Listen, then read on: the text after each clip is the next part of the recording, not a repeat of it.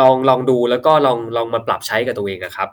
อืมไม่ได้ไม่ได้หมายความว่าเฉพาะในการมาปรับใช้กับการว่ายน้ำปั่นจักรยานและการวิ่งนะครับอืมผมผมมองในอีกแง่มุมหนึ่งก็คือมองว่ามันเหมือนชีวิตอะครับพี่เหมือนเกมชีวิตนะครับจริงจริงก็คือจริงโอ้โหคนที่เคยแข่งฟูลมาจะเข้าใจคำนี้นะมันเหมือนเกมชีวิตนะครับ ที่เราอืมจะต้องต่อสู้ไปทีละสเต็ปอืมครับอืมอยู่กับตรงนั้นน่ะอยู่ปัจจุบันนะครับ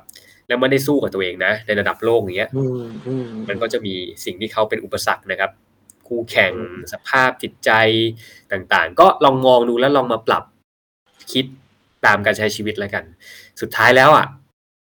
เส้นชัยแหละครับ จะทำให้เราแฮปปี้กับสิ่งที่เราทนมา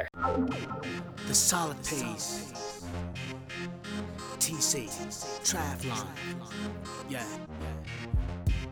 The solid pace. TC. Travlon. Yeah.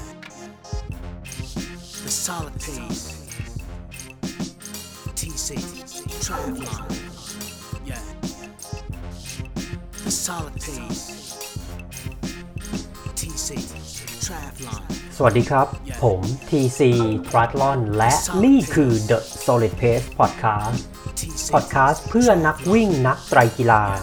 ที่จะคอยส่งพลังด้านบวกให้ทุกท่าน รวมทั้งนำเสนอคอนเทนต์ดีๆ มีประโยชน์ ที่ทุกท่านสามารถนำไปปรับใช้ได้ด้วยตนเองโดย Ironman U และ Training Peak Certified Coach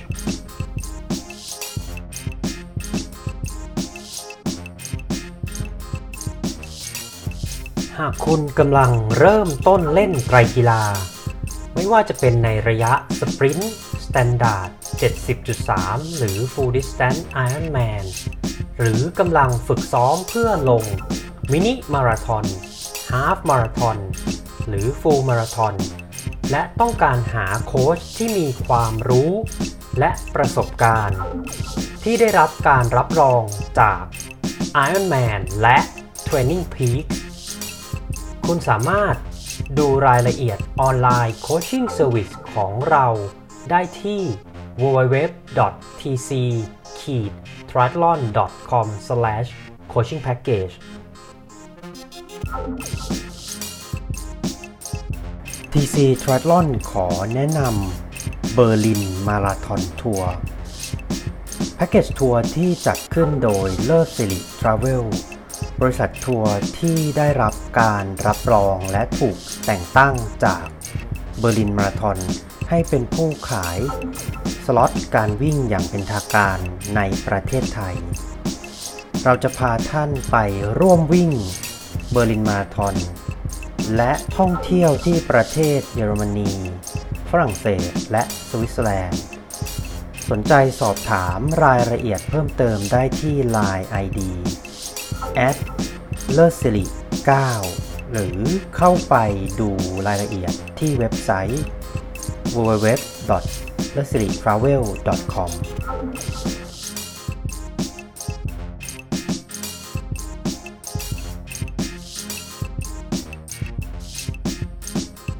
สวัสดีครับ สวัสดีครับ สวัสดีครับ โค้ชแชมป์พิพัฒน์พล สวัสดีครับพี่เก่งครับ เดี๋ยววันนี้ขออนุญาตสวัสดีครับ ให้โค้ชแชมป์เดี๋ยวผมปิดเสียงโทรศัพท์ ให้โค้ชแชมป์มาให้ทัศนคติ ไม่ใช่ทัศนคติให้ให้ความคิดเห็น เกี่ยวกับอะไอรอนแมนชิงแชมป์โลกเนาะที่มันจะเกิดขึ้นในวันเสาร์อาทิตย์นี้ ที่เซนต์จอร์จยูทาห์นะฮะ ว่า เออแบบ เราเราควรจะดูแบบไหนอย่างไรแล้วแบบ เออดูยังไงให้มันสนุกแล้วก็แบบอย่างเมื่อกี้ที่เดี๋ยวผมอาจจะเริ่มใหม่เลยแล้วกัน คือคอร์สที่มันแตกต่างค่อนข้างแตกต่างมาก ๆ จากโคนาเออ นักกีฬาเนี่ยมันจะปรับตัวแบบไหนอย่างไร แล้วก็คืออย่างที่เราตามข่าวเนาะยานโฟรเดโนJavier Gomez Joe Skipper ไม่มา แล้วก็มีหลาย ๆ ท่านอะ ก็แบบ คือนักวิจารณ์ก็บอกว่าเออเนี่ยมันเป็น little league หรือเปล่า มันไม่ใช่การแข่งชิงแชมป์โลกที่แท้จริงหรือเปล่า มันมมันมันเหมือนชิงแชมป์โลกย่อยๆหรือเปล่าอะไรเงี้ย อะแชมป์ มีความเห็นอะไรยังไง แล้วก็แบบสุดท้ายก็คือในเรื่องของอะการทำนายว่า เออ คนที่ คนที่แบบน่าจะได้ขึ้นโพเดียม มันครับเขาคือใครบ้าง แล้วก็อย่างล่าสุดเนี่ย เพิ่งเช็ค IG ของ Laura Philipp ก็เป็นโควิดนะตรวจอืม ATK สองขีดมาไม่ได้ไม่มานะครับอืมโอเค เดี๋ยวผมจะขออนุญาต อะ share screen ก็ผมจะเปิดสกรีนตั้งแต่ เราไล่ไปเลยตั้งแต่คอร์สว่ายน้ำครับ อืม เนี่ย คอร์สว่ายน้ำอืม โคนาเป็นว่ายทะเล เซนต์จอร์จเป็นว่ายอ่างเก็บน้ำอืมโคนาเลี้ยวสองครั้ง เซนต์จอร์จเลี้ยวทั้งหมดสี่ครั้ง แต่ว่ารอบเดียวว่ายรอบเดียว ในทัศนะของแชมป์แบบคิดว่า เออ น้ำว่ายน้ำจืดว่ายทะเล แล้วก็อุณหภูมิน้ำที่มันต่างกันเนี่ย อย่างโคนาเนี่ยแน่นอนมันไม่ใส่เวทสูตร แล้วก็ทุกคนก็ใส่สปีดสูตร แล้วก็เซนต์จอร์จเนี่ย คือเวทสูตรแน่นอน เพราะว่าอุณหภูมิน้ำมันน่าจะต่ำกว่า 20 องศาแชมป์คิดว่าไงบ้างฮะ ในคอร์สการแข่งว่ายน้ำผมว่าก็อาจจะไม่ได้มีความได้เปรียบเสียเปรียบต่างกันเท่าไหร่นะครับ เพราะว่าอย่างที่เราเรารู้ดีว่านักนักกีฬาระดับ elite เนี่ยระดับโลกนะครับ ที่คือคนไปแข่งรายการนี้เนี่ยก็ต้องถ้าเป็นระดับ pro ก็คือ pro ระดับแนวหน้าของโลกนะครับอืมแล้วเป็น age group ก็คือเป็น age group ที่เป็นตัว top top นะครับของแต่ละรุ่นแต่ละอืมแต่ละช่วงอายุนะครับผมว่าตรงนี้อาจจะไม่ได้มีความแตกต่างกันเอ่อในเรื่องของการได้เปรียบเสียเปรียบนะครับ โดยเฉพาะในในกลุ่มของมืออาชีพนะครับ เพราะว่านักกีฬาระดับโปรเนี่ยเขาก็มีการแข่ง ทั่วโลกอยู่แล้วนะครับเขาน่าจะมีการเตรียมตัวที่ที่ที่ดีนะครับ โดยเฉพาะเป็นรายการแอนด์แมนชิงแชมป์โลกนะครับ ผมเชื่อว่าทุกคนก็อยากจะมาสร้างประวัติศาสตร์ เป็นคนแรกที่ที่ได้แชมป์โลกที่เซนต์จอร์จนะครับ ผมว่ามันก็น่าจะเป็นอะไรที่ที่น่าจดจำงั้น ทุกคนน่าจะเตรียมตัวมาอย่างดีนะครับ ผมมองว่าไม่น่าไม่น่ามีอะไรได้เปรียบเสียเปรียบอืกันมในเรื่องนี้ครับคราวนี้ถ้าเรามองไปที่ฝ่ายหญิงเนี่ยปกติเราจะเห็นแบบลูซี่ชาว ฉีกขึ้นมาเลยอะอืมคือว่ายนำเดี่ยวๆมาเลยกับลอร่าแบรนดอน แต่คราวเนี้ยลูซี่ชาวมีอาการบาดเจ็บที่สะโพกแล้วก็มาไม่ได้ เออ เกมของฝ่ายหญิง แน่นอนมันไม่ได้ถูกคนใดคนหนึ่งฉีกออกไป ก็เป็นว่ายเป็นแพ็คแล้วคราวเนี้ยมันมันจะเกมที่มันจะเกิดขึ้นในทัศนะของแชมป์เนี่ย คิดว่า จะมีใครฉีกไหม หรือว่าเขาจะเฮ้ยดราฟกันไปดีกว่า ประหยัดแรง เพราะว่าทางจักรยานก็คราวนี้ก็ไม่ง่ายอืมผมมองว่าในการแข่งครั้งนี้ในในส่วนของโปรฝ่ายหญิงเนยนะครับอืมเอ่อในเรื่องของฝีฝีไม้ลายมือในส่วนการว่ายน้ำเนี่ยไม่ไม่ค่อยต่างกันมากนะครับ ไม่ได้มีคนที่แบบโดดเด่นชัดเจนเหมือนอย่างลูซี่ชาลส์นะครับ ที่แบบว่ายใกล้เคียงกับผู้ชายนะครับ จริงซึ่งใช่ไหมครับ จริงถ้าถ้าเป็นรายการครั้งนี้ผมเชื่อว่าทุกคนก็อย่างที่เรารู้กันนะครับ จริงๆไอรอนแมนมันก็คือห้าม draft อยู่แล้วล่ะ แต่ว่าในเรื่องของ tactic ต่าง ๆ เนี่ยเขาก็ต้องการจะไปอืม tag อยู่แล้วนะครับ เหมือนอืมเหมือนอันนี้คือคือ tactic ที่ที่ pro ใช้กันนะครับ ก็มันเป็นเรื่องที่อืมปกติอยู่แล้วนะครับอืมงั้นการการที่จะอยู่ในในแพ็คให้ได้นานที่สุด แล้วก็เอ่อออกจาก T สองพร้อมๆกันเนี่ยผมเชื่อว่า pro ทุกคนก็น่าจะแผนไว้แบบนี้นะครับ แต่ว่าอืมหน้างานจริงๆอาจจะเป็นเกมที่อาจจะมีคนกระชากหรือว่าคนตามอันนี้ก็แล้วแต่แล้วอะว่าว่าแต่ละคนจะตัดสินใจยังไงนะครับ แต่แต่ว่ายน้ำผมดูแล้วก็คงไม่ได้แตกต่างกันเยอะนะครับ อืมโอเค อะเดี๋ยวเราลองไปต่อกันที่ Bike Course ก็อะอันนี้ก็เป็นรูปแผนที่ Race Course ของ Ironman World Champ ที่เซนต์จอร์จยูทาห์ต้องต้องเกริ่นนิดนึงว่าถึงแม้จะจัดในปี 2022 แต่ว่าอันนี้เป็นการชิงแชมป์โลกในปี 2021 นะฮะสำหรับเซนต์จอร์จแล้วก็เป็นเรื่องที่ดีของแฟนๆ นักไตรกีฬาทั่วโลก ปีนี้เราจะได้ดูชิงแชมป์โลกกันสองรอบนะฮะ นั่นก็คือเซนต์จอร์จอะเสาร์อาทิตย์นี้แล้วก็ดูอีกรอบหนึ่งเนี่ย ตุลานะครับ ที่โคนานะฮะเดี๋ยวถามแชมป์ระหว่างเปิดสไลด์ไอ้ไม่ใช่สไลด์ เปิดหน้า bike course อะแชมป์คิดว่า ถ้าเซนต์จอร์จเนี่ย เอ้ยคนถอนตัวกันเยอะขนาดเนี้ย มันมันเป็นเหมือน little league ของแชมป์โลกจริงหรือเปล่าในมุมมองของแชมป์คิดว่าไงฮะในมุมมองของผมเหรอครับ ผมผมว่ามันก็ ไม่ จะว่ามันมันมันดูไม่เหมือนโคนาก็ก็ใช่แหละครับพี่เก่ง แต่ว่าอืมในในในส่วนตัวของผมเนี่ยกำลังคิดถึงตัวเองนะครับ คือคำว่ายังไงมันก็คือ Iron Man World World Championship นะครับผมผมว่ามันก็เป็นอะไรที่มันคือ Iron Man ชิงแชมป์โลกอะนะครับ และอีกอย่างหนึ่งอย่าลืมว่าครั้งนี้เนี่ยเป็นครั้งแรกในประวัติศาสตร์นะครับอืมผมว่าคนที่จะได้จารึกชื่อ ว่าเป็นอืมแชมป์โลกคนแรกที่สนามนี้เนี่ย ผมว่ามันก็น่าจะดึงดูดใจนะครับ ไม่ไม่น่าจะทำให้ให้หลายคนไปด้อยค่าในสนามนี้นะครับ ผมผมมองว่ามันก็จะเป็นอะไรที่มันคือ number one นะครับ first one ใช่ไหมครับพี่เก่งที่ที่เป็นแชมป์โลกคนแรกของสนามนี้ครับแล้วในอย่างหนึ่งอย่างอย่างจานฟาเดโนเนี่ยหรือว่าเซบาสเตียนคิเล่ผมได้ฟังสัมภาษณ์ล่าสุดของเขาเนี่ยอืมอืมแล้วก็อย่างที่พวกเราน่าจะทราบกันปีนี้จะเป็นปีสุดท้ายที่เขาจะก่อนที่เขาจะรีทายใช่ไหมครับ ใช่ใช่คือคือตัวเขาเองได้ได้เอ่ยเอ่ยออกมาจากคลิปหนึ่งที่ผมเพิ่งดูวันก่อนว่าอืมเขาบอกว่าจริงๆแล้วลึกๆเขาอยากจะสร้างประวัติศาสตร์นะครับอืมนี่เป็นนักแชมป์ที่โคนาแล้วก็เป็นแชมป์โลกที่นี่ด้วยอืมใช่ไหมครับเพราะว่าเซบาสเตียนคิเล่ก็เป็นแชมป์โลกหน้าปี 2014 แล้วเปล่าครับพี่เก่งใช่ใช่ใช่ไหมครับซึ่งซึ่งเขาก็อยากที่จะสร้างประวัติศาสตร์แล้วกัน ก่อนที่เขาจะรีทายหลังจบปีนี้ ซึ่งผมมองว่าก็ไม่น่าจะมีคนแบบคิดว่ามันเป็นเป็นแค่ชิงแชมป์โลกแบบ ไม่ใช่ของแท้อะไรอย่างเงี้ยครับอืมนะครับ ก็เพิ่มเติมที่แชมป์ได้พูดไปคือ ตั้งแต่ปีหนึ่งเก้าเจ็ดแปดนะฮะ Ironman World Championship นะครับ ไม่เคยย้ายสนามเลยอยู่ที่โคนานะฮะคือแน่นอนว่า 1978 79 80 เนี่ยอ่าจนถึง 82 เนี่ย เรื่องของ World Championship มันอาจจะไม่ได้ชัดเจนมาก แต่ว่า ก็อยู่ที่โคนามาโดยตลอด แล้วก็ไม่น่าเชื่อครับ สุดท้าย เอ่อ Iron Man ตัดสินใจไม่ไปโคนาและมาจัดที่เซนต์จอร์จนะฮะคือก็อันนี้ก็เป็นอีกหนึ่งข้อมูลที่แบบเออทุกท่านอาจจะยังไม่เคยรู้ก็ได้นะฮะ แต่ว่าครั้งนี้จะเป็นครั้งแรกที่ World Championship ออกมานอกเกาะ Big Island นะครับ แล้วก็มาที่รัฐ ยูทาห์เมืองเซนต์จอร์จนะฮะเดี๋ยวถ้าเราดูคอสปั่นนะฮะคือถ้าคอสปั่นนะครับถ้าเปรียบเทียบกับโคนาเนี่ยโคนามันจะเป็นตรงยาวๆ เลียบทะเล แล้วก็อะไปตรง Energy Lab ตรงยาวๆ กลับมาเข้าเมืองโคนาแต่พอเรามองที่คอสปั่นนะฮะอันดับแรกเราดูระยะทางนะอะระยะทางแน่นอนมันไม่เปลี่ยนก็ร้อยแปดสิบแต่ว่าพอเราดู elevation เนี่ย สองพันสองร้อยสี่สิบแปดนะฮะโอ้โห คือมันมันไม่ธรรมดานะ คือมันคือการปั่นไต่เขาแน่นอน แล้วก็ถ้าเราดูจากใน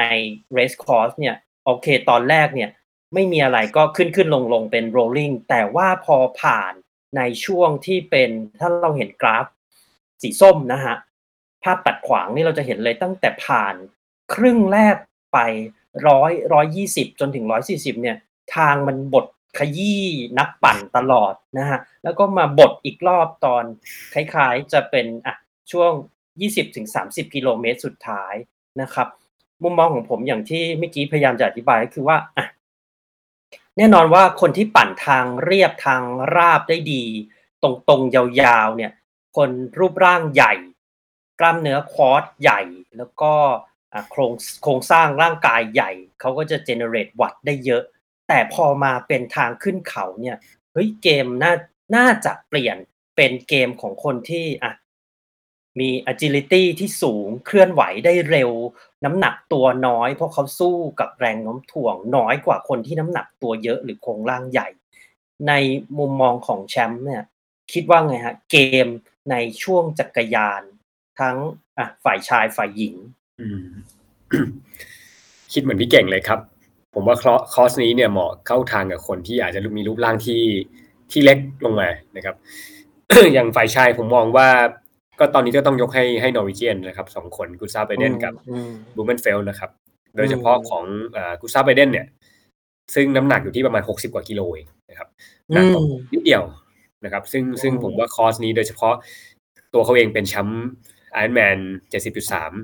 ที่สนามนี้ใช่ไหมครับพี่เก่ง เมื่อใช่เมื่อใช่นะครับ ซึ่งซึ่งผมว่า70.3ใช่ครับคือซึ่งซึ่งผมมองว่า เขาน่าจะมีความชำนาญ แล้วก็เราเห็นได้จากผลงานช่วงปีที่แล้วเนี่ยแหละนะครับ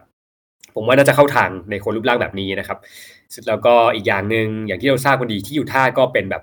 high altitude ใช่ไหมครับอืมเท่าเท่าที่ทราบก็คือโซนแถบนั้นเนี่ยเพราะฉะนั้นนักกีฬาอย่าง Norwegian หรือว่าโปรหลาย ๆ คนเขาก็ไปใช้ชีวิตอยู่ในสภาพแวดล้อมอย่างนั้น ใช่นะครับนะครับ ก็ก็น่าจะเข้าทางนะครับ ส่วนทั้งฝ่ายหญิง จริง ๆ ตอนแรกก่อนที่จะมีข่าว วันนี้นะครับผมมองว่าในครั้งนี้เนี่ยคือ ส่วนตัวนะฮะมองว่าเป็น Laura Philipp นะครับ อืม เพราะว่าโหตอนนี้กำลังมาแรงมากเลย จะเห็นได้จากการพัฒนาในช่วงสองสามปีที่ผ่านมาของเขาเนี่ยอืมอืมโอ้โหโดยเฉพาะการวิ่งนี่วิ่งเก่งมากนะครับฮะนะครับเอ่อแต่ว่าพอไม่มี Laura Philipp ผมมองว่าตอนนี้เต็งหนึ่ง ผมก็ยังมองดูจากหลาย ๆ อย่างสนามนะครับคอสปั่น ผมมองว่ายังยังไงก็ยังเป็น Anne Haug นะครับแอนแอนแอนแอนแอนนี่ฮาวปะครับ ใช่ไหมฮะแอนแอนนี่แหละนะครับพี่เก่งอ่า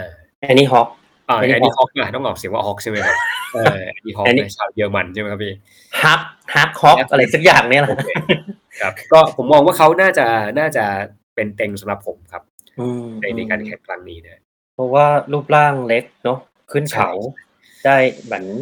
ธรรมัดทะแมงแล้วก็ใช้แรงวัดในการขึ้นเขาเสียแรงไปน้อยกว่า ใช่นะครัฮะบอืมก็เสริมที่แชมป์พูดอีกนิดนึงนะฮะคือถ้าเรามองเรื่องอากาศเนาะ ambience air เนี่ย โคนาแน่นอนร้อนตับแลบชื้น ร้อนชื้น คล้ายๆ คล้าย ๆ กรุงเทพคล้าย ๆ ประเทศไทยพูดง่าย ๆ แต่พอมาเซนต์จอร์จเนี่ยอะอย่างถ้าอุณหภูมิเนี่ย มันจะเป็นในลักษณะ dry heat หรือร้อนแห้งนะฮะคือถ้าเรามองที่เซนต์จอร์จเนี่ยอะสิบถึงยี่สิบนะฮะอุณหภูมิเนี่ยคือเรียกได้ว่าเฮ้ยมันก็คือยุโรปหน้าร้อนดีๆ นี่เอง แล้วก็ถ้าเรามองที่วันอาทิตย์ซึ่งเป็นวันแข่งเนี่ย สภาพอากาศก็คือลมแรง แล้วก็มินิมัมเนี่ยอยู่ที่ 12 องศาเซลเซียสแม็กซิมัมอยู่ที่ 24 องศาเซลเซียส ซึ่งเฮ้ย เฮ้ยมันมันคนละฉากกับโคนาเลยนะ คือโคนาเนี่ยมัน30 35ไต่ไป40แน่นอนนะครัฮะบซึ่งตรงเนี้ยเนี่ยมีผลแน่นอนกับการแข่งนะครับ นอกจากเรื่องของอะ altitude หรือ elevation gain ที่ทุกๆ คนจะต้องเผชิญกับอืมอะไบคอสนะฮะอะเดี๋ยว ระหว่างนี้เดี๋ยวผมจะขออนุญาตเปิดรันคอร์สนะฮะรันคอร์สนะฮะหลาย ๆ คนคิดว่าเฮ้ยบทจักรยานมาแล้ว วิ่งสบายมั้ง ไม่ใช่ฮะ วิ่งบทอีกรอบฮะคือถ้าเราดูเราดูใน 70.3 World Champ เนี่ยเราจะเห็นว่ามันจะมีการวิ่งที่เป็นลักษณะอะวิ่งบน bike lane เนาะก็คือที่อเมริกาเขาจะมี bike lane ให้ปั่นจักรยานเหมือนชมเมืองอะไรเงี้ยฮะที่เซนต์จอร์จก็มีนะฮะ bike lane ปั่นชมอะ Snow Canyon ชมเหมือน red rock นะฮะหินสีแดงของเขานะฮะแล้วก็อะ ที่ผมแชร์อยู่สกรีนตอนนี้จะเป็น run course นะฮะของ Ironman World Champ ที่เซนต์จอร์จยูทาห์นะครับ เดี๋ยวเราลองมาดูอะ elevation gain ก่อนเฮ้ย elevation gain ตลอดมาราธอน 431 เมตรเอ่อผมว่าถ้าอะนึกภาพง่ายๆ เนี่ย ถ้าเราวิ่งอะเคยวิ่งบุรีรัมนะครับ บุรีรัมนะครับ มาราธอน elevation gain นะฮะไม่ถึง 100 เมตรนะฮะอ่าแต่อันนี้สี่เท่านะฮะของบุรีรัมย์มาราธอนนะฮะเขาวิ่งนะครับออกจาก transition นะฮะออกจาก transition ในเมืองเซนต์จอร์จนะครับ เสร็จแล้วก็ไปวน loop นะฮะเป็นช่วงที่เป็นภูเขานะฮะเสร็จกลับมาวนสองรอบนะฮะแล้วก็เข้าเส้นชัยที่เมืองเซนต์จอร์จนะครับ ถ้าเรามอง elevation gain เนี่ยขึ้นลงขึ้นลงขึ้นลงขึ้นลงนะเพราะฉะนั้นในมุมมองของแชมป์บทจักรยานมาแล้ว มาโดนบทตอนวิ่งอีกรอบ อืม เกมที่เกิดขึ้นฝ่ายชายฝ่ายหญิงคิดว่าจะเป็นไงฮะ โอ้ยคือเรามองที่สองสองมุมนะครับ ผมมองว่า คือถ้าสมมุติว่า กลับกันสมมุติว่าปีที่แล้วเนี่ยอย่างนอร์วิเจียนอย่างกูซับไอเดนยังไม่เคยมาแข่งที่ที่คอร์สลีนะครับอืมครั้งนี้ผมมองว่าอาจจะยากไปสำหรับเขานะครับ จากการที่เอ่อสภาพสภาพสนามแล้วก็ที่จะต้องอาจจะต้องใช้ประสบการณ์ระดับหนึ่งนะครับ แต่แต่พอเราเห็นฟอร์มเขาในในการแข่งอืมปีที่แล้วนะครับอืผมมองว่าตรงนี้ไม่ไม่น่าใช่อุปสรรคของเขาแล้วก็ อาจจะต้องใช้ประสบการณ์นะครับในในอันนี้พูดจากส่วนตัวก็คือ ถ้าเป็นคอร์สแบบนี้เนี่ย มันจะต้องมีการการ pacing ที่ดีมากๆนะครับ พี่เก่งเออโดยเฉพาะตั้งแต่จักรยานอยู่แล้วเราเราจะรู้เลยว่าถ้าเราเรา push hard จนเกินไปเวลาเราขึ้นเนี่ยนะครับ มันก็จะมา burn out ในในตอนหลังนะครับอืมวิ่งก็โอ้โห ถือว่าถือว่า keen มากนะครับ ระยะมาราธอนแล้ว innovation เกณฑ์ขนาดนี้นะครับโอ้โห คือคือจะต้อง รู้จักผ่อนหนักผ่อนเบาอะครับ คือคืออย่างเช่นถ้าเรามีตอนนี้มันก็มี power meter ในการวิ่งแล้วแหละอ่าเราอาจจะใช่ใช่ครับนะเราเราก็อาจจะต้องมีการคอนโทรลในเรื่องของการออกแรงที่ดีฉะนั้นผมมองว่า ผมมองว่าในระดับโปรเนี่ย มันมันไม่ได้มีการเสียเปรียบหรือได้เปรียบกันนะครับพี่เก่งเพราะว่าขึ้นชื่อว่าเป็นโปรแล้วเนี่ยผมว่าเชื่อว่าทุกคนเขามืออาชีพอยู่แล้วนะครับ อาจจะเป็นเรื่องของ factor ต่าง ๆ นะครับ เรื่องของสภาพอากาศ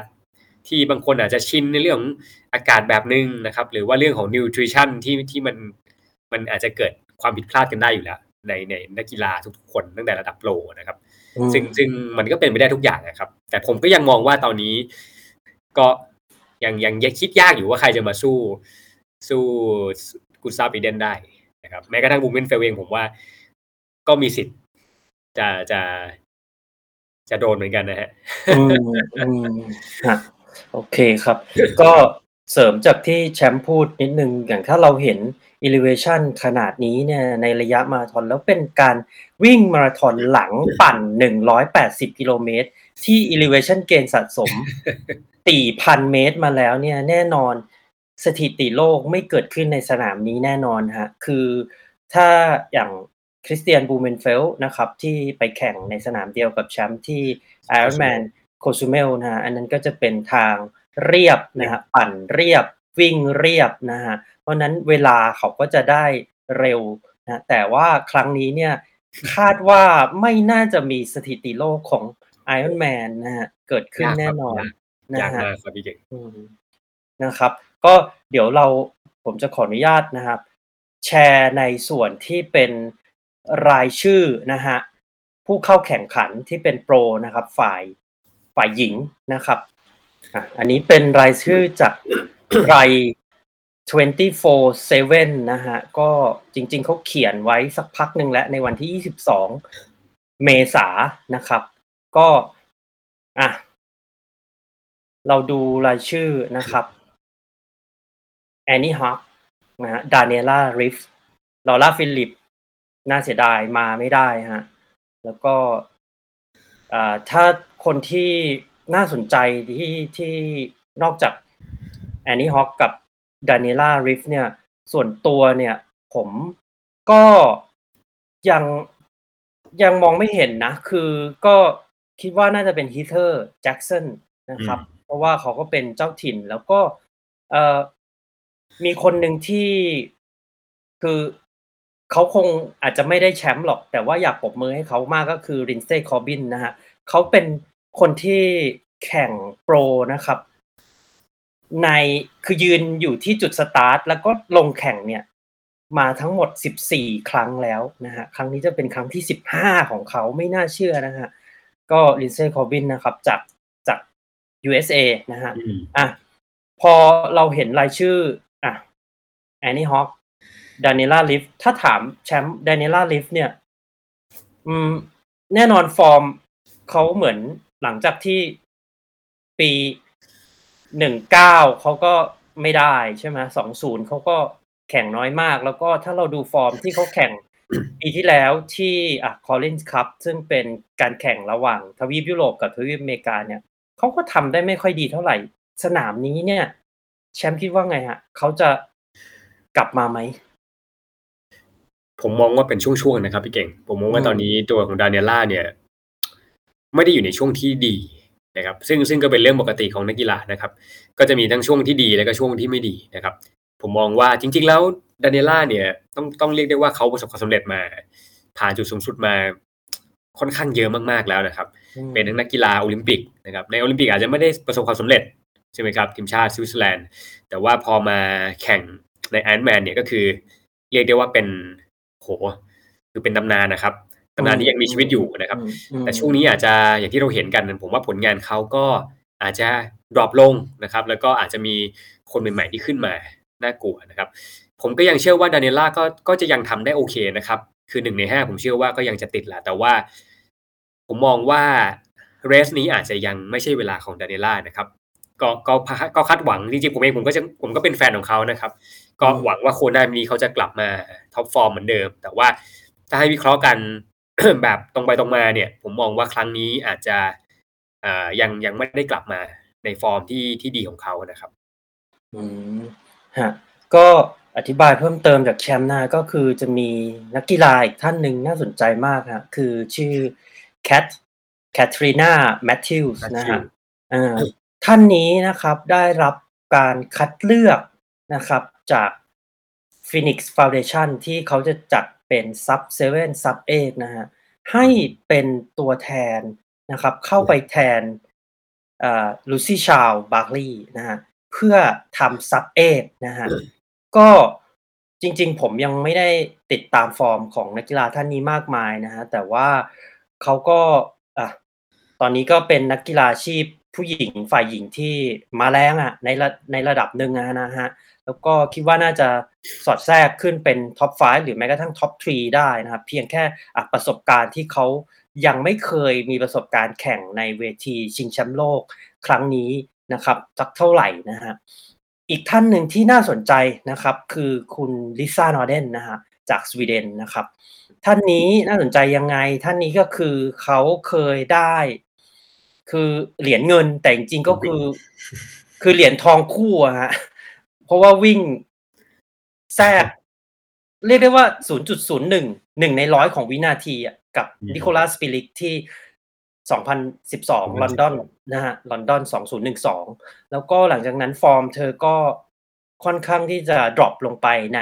การแข่งระยะสั้น แต่ว่าการแข่งระยะยาวเนี่ยก็ยังทำได้ดีแล้วก็เธอก็ยังมีอาวุธ คือการปั่นจักรยานที่แข็งแกร่ง เพราะว่าเขาก็ไปเอาดีทางเรื่องของการปั่นจักรยานเป็นทีมชาติสวีเดนด้วยนะฮะแล้วก็ปั่นทำทริอัลด้วย เพราะว่าตรงนี้ผมว่าน่าจะเป็นอีกหนึ่งปัจจัยที่ทำให้ลิซ่านอร์เดนเนี่ยอาจจะนะฮะอาจจะเป็นเหมือนม้ามืดในการแข่งครั้งนี้นะครับอืมเดี๋ยวผมจะอ่าแชร์ในส่วนของโปรฝ่ายชายนะฮะก็ ระหว่างนี้คุยกันไปเรื่อยๆ โปรฝ่ายชายเนี่ย คือพอยานโฟเดโนประกาศJavier Gomez ประกาศ Joe Skipper ประกาศเนี่ย ผมผมมองเหมือน เฮ้ย หรือมันจะเป็น Alistair Brownlee และ Sebastian Kienle หรือเปล่าที่ขึ้นมาแล้วก็สอดแทรกครั้งนี้คือ ถามว่าทำไม เพราะว่าผมมองว่า เอ่อทั้งสองท่านเนี่ยกระหายและอยากได้มันมาก ๆ เพราะว่า Kienle เนี่ยคือเขาเหมือนเขาได้ครั้งเดียวใน 2014 ซึ่งมันก็นานมากแล้วนะฮะแล้วก็ Alistair Brownlee เนี่ยแน่นอนเขาพิสูจน์ตัวเองในการแข่งระยะสั้นนะครับ sprint standard 70.3 มาแล้ว แต่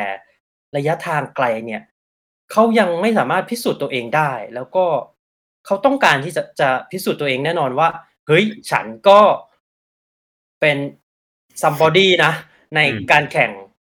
Ironman long distance หรือว่า long distance triathlon นะครับ ผมมองแบบนี้นะฮะอะแชมป์คิดว่าไงบ้างฮะเห็นด้วยครับ เห็นด้วยในในในมุมหนึ่งนะครับ ในในในส่วนของอลิซาบาลีเนี่ย ผมมองว่าก็เขาอาจจะยังต้องหา ปรับจูนอีกสักพักหนึ่งอะนะครับพี่เก่ง เพราะอลิซาบาลีเนี่ยเอ่อผมจดจำประวัติเขาได้ดีเลย เพราะว่าส่วนตัวเองผมกับเขาเกิดปีเดียวกันนะครับโอ้เกิดเกิดปีเดียวกันนะครับ แต่ฝีมือต่างกันกันคนคนละเรื่องกันนะครับ คือคืออายุเท่ากันแหละนะครับ ผมว่าผมมองว่าในในส่วนของระยะไกลเนี่ย อาจจะอาจอาจจะยังไม่ได้ถึงจุดดีที่สุดของเขาครับพี่เก่งเขาเขาเขายังไปได้ดีกว่านี้อีก แต่ว่าอาจจะต้องใช้เวลาในระยะหนึ่งนะครับ อย่างเรารู้ปัญหาของลิซาบาลีอยู่แล้วว่าเขามีปัญหาในการแข่งเรสที่ร้อนใช่ไหมครับ เราจะเห็นเลยที่ผ่านมาแล้วร้อนเมื่อไหร่เนี่ยเป็นเรื่องทันทีเลยนะครับอืมซึ่งซึ่งก็มีสิทธิ์ที่ครั้งนี้เขาอาจจะทำได้ดีก็ได้นะครับ เพราะว่าอลิซาบอลีเป็นเรารู้อยู่แล้ว ระดับแชมป์โอลิมปิก คือเขาดีทั้งสามอย่างนะครับอืมแต่ว่าถ้ามาเราจะเห็นจุดอ่อนเขาเลยที่มากสุดในการแข่งระยะไกลก็คือช่วงเวลาวิ่งนี่เองนะครับ เราจะเห็นเลยว่าโอ้โห จากคนที่วิ่งเก่งที่สุดเลย ในยุคหนึ่งใช่ไหมครับพี่เก่งอืมการแข่งไออืมทีเนี่ยโอ้โหไม่มีใครวิ่งดีเท่าเขาแล้วแหละระดับแชมป์โอลิมปิกนะครับ แต่พอมาแข่งในระยะไกลอืมกลายเป็นว่า มักจะโดนโดนโดนแซงนะครับ ผมได้เห็นเหตุการณ์จริงเลย ในในครั้งเมื่อตอนที่เอ่อเขาแข่ง 70.3 ปีแรกอืมนะครับที่เขาไปแข่ง World Championship ที่เซาท์แอฟริกาครับครับอันนั้นเราเห็นกับ กับตาตัวเองเลยว่าอืมมี Javier Gomez นะครับ Jan Frodeno แล้วก็ Alistair Brownlee นะครับ ซึ่งสุดท้ายแล้วเขาก็โดนโดน Jan Frodenoอืมนะครับ ในในช่วงท้าย ซึ่งซึ่งผมมองว่า ก็ก็เป็นไปได้ครับที่ครั้งนี้เขาอาจจะทำได้ดี เพราะว่าผมว่าประสบการณ์มันสอนให้เขารู้แล้วว่าเฮ้ยจะเขาจะต้องเตรียมตัวยังไง รับมือกับมันยังไงอืมนะครับก็เป็นอีกคนหนึ่งที่ผมเชียร์นะครับ ผมก็อยากให้เขานะ เป็นเป็นเป็นอีกคนหนึ่งที่เป็นแบบว่า โลกต้องจารึกอะครับ เป็นแชมป์โอลิมปิกด้วย แล้วก็เป็นแชมป์ Ironman World Champion ด้วยอะไรอย่างเงี้ยอืมนะฮะถ้าเสริมแชมป์นะครับ อะสองศูนย์หนึ่งแปดเขาไปไอรอนแมนเจ็ดสิบจุดสามชิงแชมป์โลกที่เซาท์แอฟริกา ครับ Alistair Brownlee Jan Frodeno Javier Gomez คือผมว่ามันน่าจะเป็นเหมือนเหมือนด e ีมแมทช์อะที่มันใช่มันไม่ได้ใช่เกิดขึ้นบ่อยๆอะ แต่ใช่ว่าสุดท้ายวันนั้นเนี่ย Alistair Brownlee ไม่สามารถยืนระยะในการวิ่งที่ใช้ความเร็วสูงๆได้แล้วเขาก็ต้องผ่อนแล้วเขาก็อะไม่ได้แชมป์นะครับผมอะมา2019อาริสตาบาลีออกวิ่งก่อนเหมือนเดิมนะฮะเสร็จอ่าที่นิสนะฮะกุสตาฟอีเดนใช่เร่งแซงแล้วเขาก็ มาได้ที่สองนะครับ อืมแล้วที่เห็นในฟอร์มของเขาในปีนี้คือ 70.3 Ocean Side นะฮะอืมเขาก็ยังประสบปัญหาเดิมๆ นั่นก็คือสามารถว่ายและปั่นได้ดี แต่พอถึงตอนวิ่งเนี่ยเขาสู้ความสม่ำเสมอในความเร็วของนักกีฬาท่านอื่นไม่ได้นะอย่างที่ 70.3 Ocean Side ซึ่งเรียกได้ว่าอาจจะเป็นแมตช์ จูนอัพเรสหรือแมตช์อุ่นเครื่องของนักกีฬาที่จะไปชิงแชมป์โลกเนี่ยอืมแจ็ค Jackson Laundry ได้แชมป์ไปนะฮะแล้วเขาก็มันจะมีช็อตหนึ่งที่เรียกได้ว่าเป็นช็อตที่ โอ้โห มองแล้วสะเทือนใจนั่นก็คืออ๋อช็อตที่ Jackson Laundry วิ่งแซแซงงอลิซาบาลีแล้วอลิซาบาลีมองเหมือนไม่อยากจะเชื่อว่ามีคนแซงฉันด้วยหรือนะฮะก็อันนี้ก็เป็นอะอีก หนึ่งเหตุการณ์ที่เกิดขึ้นเมื่อเร็วๆนี้นะฮะสำหรับ Ironman 70.3 Oceanside ที่แคลิฟอร์เนีย ซึ่งเป็นสนามอุ่นเครื่องนะครับอะคราวนี้เราลองมาดูกันต่อที่รายชื่อนะฮะเราจะเห็นว่าอะ Norwegian นะครับ Gustav Iden และ Kristian Blummenfelt เนี่ยแน่นอนทุกคนมองว่าสองคนเนี้ยเขาซ้อมด้วยกันเขา รู้จักเส้นทางเป็นอย่างดี เพราะตอนนี้เขาไปอยู่ที่เซนต์จอร์จแล้ว เรียกได้ว่าไปอยู่แบบโอ้โห เป็นเดือนๆเลยแหละ แล้วก็กุสตาฟอีเดนแน่นอนเขามีความมั่นใจในสนามนี้ เพราะเขาได้ Ironman 70.3 World Champ ที่สนามนี้มาแล้วนะฮะอะการซ้อมของนักกีฬานอร์เวย์ซึ่งนะครับ แน่นอนว่าเป็นการซ้อมที่อ้างอิงหลักวิทยาศาสตร์ แทบจะทุกวันและตลอดเวลาคือมีการเจาะเลือด วัดอะ lactic lactate ในในเลือดของเราตลอดเวลานะฮะในมุมมองของแชมป์แชมป์คิดว่าอะ Gustav Iden เขาพิสูจน์ตัวเองมาหนึ่งสนามนะครับไอ r o n แมนฟลอริดาอืมก็โอ้โหเวลาก็ไม่ธรรมดานะฮะส่วน Kristian Blummenfelt ก็พิสูจน์ตัวเองใน Ironman โคซูเมลมาแล้วนะครับ คือ7ชั่วโมงครึ่ง7ชั่วโมง40เนี่ยครับเขาทำได้อยู่แล้ว ถ้ามันเป็นสนามเรียบ แต่อืมคราวนี้เนี่ยว่ายน้ำน้ำจืด อ่า ปั่นภูเขาวิ่งภูเขาแชมป์คิดว่าฟอร์มของทั้งสองท่านนี้ จะเป็นอย่างไรในวันแข่งฮะเราผมมองในเรื่องของสรีระก่อนนะครับอืมอย่างอย่างที่ไอ n ์แมนโคซูเมลเนี่ย มันมีความโห ผมว่าเหมาะสมกับ Blummenfelt มากนะครับ คือบลูเมนเฟลเนี่ย เขาเป็นแชมป์โอลิมปิกที่ ที่โตเกียวใช่ไหมครับพี่เก่งอืมเพราะฉะนั้นสิ่งที่สิ่งที่แน่นอนเลย สิ่งที่เขามีเหนือกว่าคนอื่นคือเรื่องของความร้อนนะครับ ที่โคซูเมลเนี่ยใช่เป็นคอร์สที่ร้อนนะครับอืมคือเป็นคอร์สร้อนเพราะฉะนั้นบลูเมนเฟลก็ทำได้ดีมากนะครับ ช่วงวิ่งร้อนนะครับ ยิ่งถ้าฝนไม่ตกนี่ไม่ต้องพูดถึงเลยนะครับ ก็ก็ร้อนแบบน้องๆน้องๆบ้านแถวบ้านเรานะครับ ไม่ได้ร้อนเท่าดานัง หรือว่าร้อนเท่าเมืองไทยนะครับอืมแต่ถือว่าร้อนสำหรับสำหรับ ชาวต่างชาตินะครับ ส่วนกุสตาฟไอเดนเนี่ย ผมมองว่า ยังไงคอร์สนี้ก็เหมาะกับเขามากๆนะครับ โดยด้วยในเรื่องของ physical ด้วยเนี่ยบลูเมนเฟลเนี่ย เท่าที่ผมอ่าหาข้อมูลมานะครับ เขาหนักเกือบ 80 กิโลนะฮะหนักอื70กมว่าอืนะครับมอืมซึ่งอะซึ่งก็ถ้าเป็นเส้นทางที่มีการขึ้นเขาเนี่ย ผมมองว่าตรงนี้เขาอาจจะเสียเปรียบเสียเปรียบในเรื่องของของการขึ้นในช่วงที่ขึ้นเขานะครับ กับกับเพื่อนร่วมทีมชาติของเขาเนี่ยนะครับอืม พูดถึงสองคนนี้ และขอพูดถึงอีกคนหนึ่งแล้วกัน ผมผมมองว่าคนนี้ก็เป็นม้ามืดไปได้เป็นไปได้เหมือนกันนะครับฮะคือรองแชมป์โลก 70.3 เมื่อปีที่แล้วอืมแซมแอลนะคครัรับบผมครับผมผมว่าเด็กคนนี้เนี่ย น่ากลัวมากนะครับอืมเรื่องของเอ่อ mentally นะครับ ก็คือเป็นประเภทเดียวกับพวกไลโอเนลแซนเดอร์สอะไรอย่างเงี้ยนะครับ ผมมองว่าเป็นคนที่แบบว่าไม่มียุบอะครับคือใจเขาได้ แล้วก็อีกอย่างหนึ่งเขาก็เจ้าถิ่นด้วยนะครับเขามีความแบบเชื่อมั่นในตัวเองแล้วก็ ซ้อมดีซ้อมหนักเพราะว่าผมก็ตามซาว่าเขาอยู่นะแล้วก็ฟังอืมฟัง vlog ของเขาบ่อยเนี่ยผมว่าคนนี้ก็ห้ามมองข้ามเด็ดขาดเลย ก็อาจจะเป็นอืมตัวที่สอดแทรกขึ้นมาได้ในวันแข่งขัน อืมครับ คราวนี้อ่าถ้าเรามองโคนาในทุกๆปี เนี่ย มันจะมีนักแข่งประเภทหนึ่งที่เขาเรียกกัน มีคำเรียกกันว่า Uber Biker หรือว่าแบบ Super Biker คือ ฉันไม่รู้ว่าฉันจะทิ้งจักรยานแบบอืมสิบนาทีสิบห้านาทีแล้ววัดตอนวิ่ง ก็เสี่ยงไปอะไรเงี้ยเราจะเห็นตั้งแต่ยุค โอ้สิบปีที่แล้วก็คริสลีเอโตนะฮะที่เคยทิ้งจักรยานเครกอเล็กซานเดอร์เนี่ยถึงสิบสามนาทีนะฮะแต่สุดท้ายได้ที่สองเครกอเล็กซานเดอร์วิ่งเก็บ นะฮะ แล้วก็จริงๆแคม e รอนเวิร์ฟนะครับ ก็ในช่วง 3-5 ปีที่ผ่านมาก็จัดได้ว่าเป็นนักแข่งที่อะอยู่ในประเภท Uber Biker คือทิ้งจักรยานคือขึ้นจักรยานปุ๊บใส่ใส่แบบยับเลยใส่ยับ ใส่ยับไม่รู้ว่าวิ่งอะไรยังไงฉันไม่รู้ฉันใส่ยับปั่นให้ ให้ทิ้งให้ได้มากที่สุด แชมป์คิดว่า scenario แบบเนี้ย ฉากที่มันเกิดขึ้นแบบเนี้ย มันจะเกิดขึ้นที่เซนต์จอร์จไหมฮะ เป็นไปได้นะครับพี่เก่งผมเป็นผมว่าเป็นไปได้นะครับ เพราะว่าถ้ามองว่าอย่างเช่น บางคนไม่มีอะไรจะเสียนะครับอืมอย่างอย่างเมื่อกี้เราเพิ่งพูดถึงอ่าเซเบสเซียนคิเล่นะครับ ซึ่งเรารู้อยู่แล้วจุดแข่งของเขาคือ คือจักรยานนะครับ ใช่ใช่ผมผมเขาอาจจะมีถ้าเขาคิดว่าถ้าไปเป็นไบแพ็คไปกับแพ็คแล้วอืมสุดท้ายลงมาวิ่ง เขาอาจจะรู้ตัวว่าเขาสู้สู้ไม่ได้ละ คือมเขาก็ไม่ได้วิ่งไม่เก่งนะครับ แต่ว่า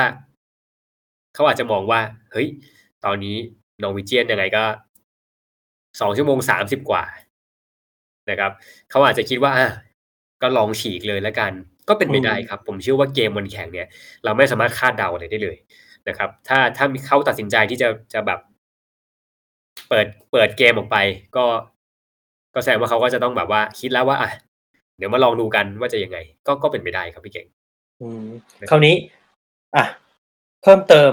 ที่แชมป์พูด มันก็จะมีฉากหนึ่งที่อาจจะเกิดขึ้นก็คือ ฉันจะคอนเซอร์เวทีฟหรือฉันจะไปเรื่อยๆ ประคองตัวในการปั่นอืมแล้วก็เก็บตอนวิ่งเราจะเห็น อะ ฉากนี้มันเคยเกิดขึ้นแล้วคือมิรินดาคาเฟรนะครับ นักกีฬาท่านนี้นะฮะโอ้โหวิ่งโหดมาก เคยถูกทิ้งนะครับที่โคนา14นาทีนะฮะ14นาทีนี่ไม่น้อยนะฮะสำหรับโปร แต่สุดท้ายขึ้นไล่เก็บทีละคนทีละคนทีละคนและได้แชมป์โลกนะครับ ฉากนี้ scenario นี้แชมป์คิดว่าจะเกิดขึ้นที่เซนต์จอร์จไหมฮะ ก่อนจะเกิดได้เนี่ย คนทำต้องต้องต้องคิดว่าตัวเองวิ่งเก่งเหมือนเหมือนมิรันดานะครับพี่เก่งอืมซึ่งซึ่งจะต้องเป็นดิสซิ p ลินที่แบบ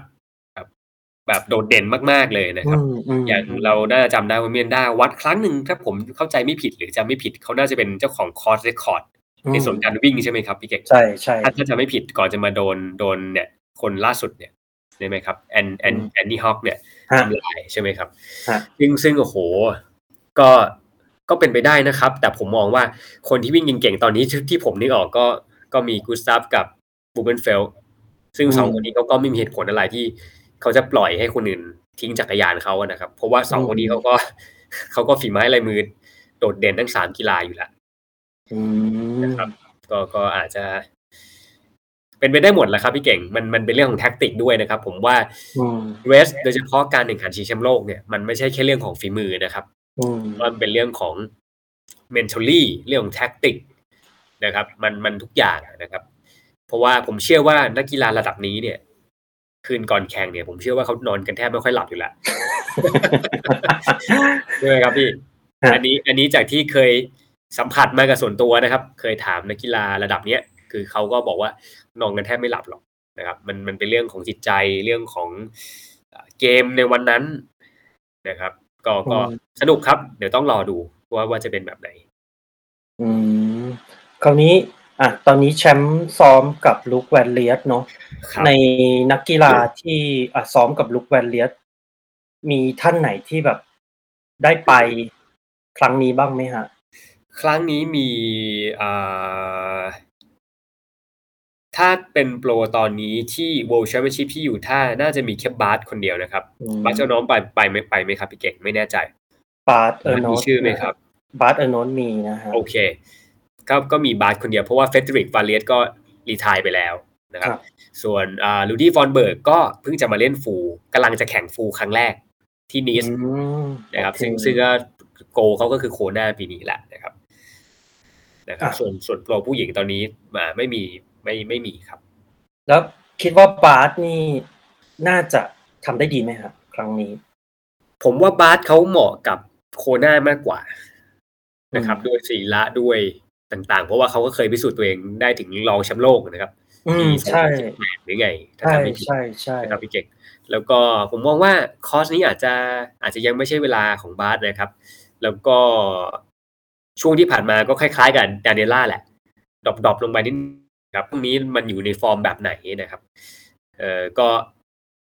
อาจจะอาจจะทำได้ดีระดับหนึ่งอะครับ แต่อาจจะยังไม่ได้แบบถึงขนาด top 5 top 10 ในครั้งนี้นะครับ อืม นั่นก็เป็นเรื่องราวที่อะคุณบาร์เออร์โนสนะฮะอะซ้อมกับโค้ชลุคแวนเลียสนะครับครับไอวิธีการซ้อมที่แบบเออวัดกรดแลคติกในเลือดอะครับหรือว่าเจาะเลือดแล้วดูครับ level lactate ในเลือดเนี่ยอะหลังจากแชมป์ได้ใช้วิธีเนี้ยเออในการฝึกซ้อมหรือแข่งขันระยะไกลเนี่ยเฮ้ยหลาย ๆ คนในไทยก็เหมือนเป็นสิ่งใหม่เนาะแชมป์แชร์ให้ฟังหน่อยว่ามันมีข้อดีข้อเสียอะไรยังไงบ้างครับข้อเสียอะฮะเอาข้อเสียก่อน อืม เจ็บนิ้วครับพี่เก่ง อาจจะอาจจะไม่ค่อยถูกจริตเท่าไหร่กับคนที่ กลัวเข็มเนาะอันนี้อืมอันนี้คือผมเห็นปัญหานะฮะอาจจะพูดเรื่องปัญหานะครับ แต่ผมผมว่ามันก็บางคนเป็นปัญหา ถือว่าเป็นปัญหาใหญ่เหมือนกันนะครับ ในการทำเทสเราต้องมีมีอะไรมาเจาะนิ้วอะไรเงี้ยอืมนะครับแล้วแต่ถามว่ามีข้อเสียไหมผมมองว่าถ้าในเชิงของการพัฒนาตัวเองผมว่าไม่มีเลยนะครับ เพราะว่ามันเป็นเหมือนเหมือนทุกหลักหลักความรู้หลักปรัชญาที่มันที่มันลึกซึ้งลงไปอีกอะครับอืมันเป็นการโคชชิ่งอีกอีกเลเวลหนึ่งละ มันมันเป็นเรื่องของสิ่งที่มันรู้ลึกกว่านั้นนะครับ ว่าเราว่าเราจะต้องทำอย่างไรกับนักกีฬาคนนี้มันไม่ใช่แค่ เจาะเพื่อจะหาโซนมันมันไม่ใช่แค่นั้นครับเหมือนที่พวกเราเข้าใจหลาย ๆ คนเข้าใจแบบนี้ แล้วก็อย่างที่พี่เก่งน่าจะรู้ดีว่ามันไม่ใช่เรื่องใหม่นะครับ มันเป็นเรื่องตั้งแต่สมัยโอ้โหปีแปดศูนย์นะครับ มันมันมันมีคนใช้มาหลายปีละมอายุมากกว่าผมดิผมสามสิบสี่ เขาใช้กันมาสี่สิบกว่าปีแล้วอืมใช่ไหมครับครัสี่บสิบยี่สิครับบปีแล้วมันก็นะครับ ก็ไม่ได้ไม่ได้มีข้อเสียอะไรนะครับ อยากให้ทุกทุกคนไทยเข้าถึงด้วยซ้ำครับอืมเอ๊ะผมเข้าใจถูกไหมครับว่า อะสมมุติเรารู้เจาะปุ๊บเรารู้แล้วว่า อะ สมมติยกตัวอย่างง่าย ๆ ว่า อะปั่นแล้วกันเนาะอะปั่นเนี่ยเเวลาเราไปปั่นกับเพื่อนสกายเลนเนี่ยมันก็มักจะแบบเฮ้ยโอ้โห ยิงกันไม่บอกกันเลย แล้วเราก็ตามไปอะไรเงี้ย ซึ่งมันก็เข้าไปใน gray zone นะครับ อย่างถ้าเราเราสามารถรู้ได้ว่า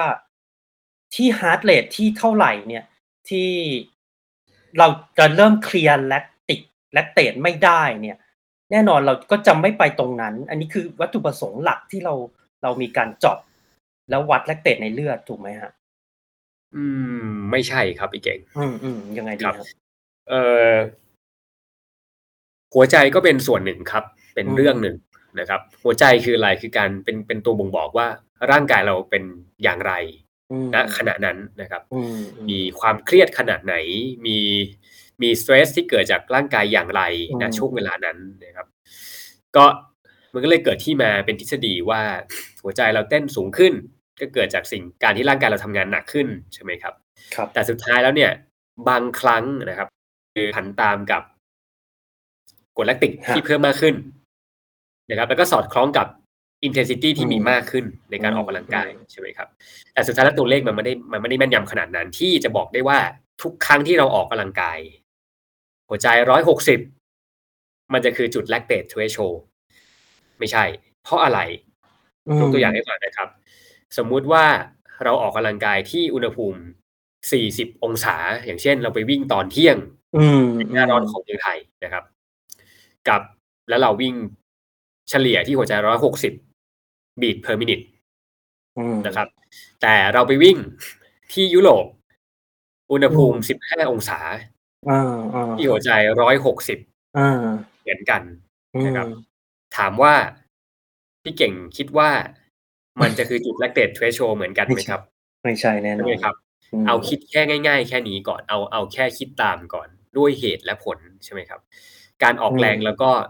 RPE ต่างกันแล้วไหมครับ สมมุติว่าเราวิ่งอืมใช่ที่60องศา ที่อุณหภูมิ20องศาก็ได้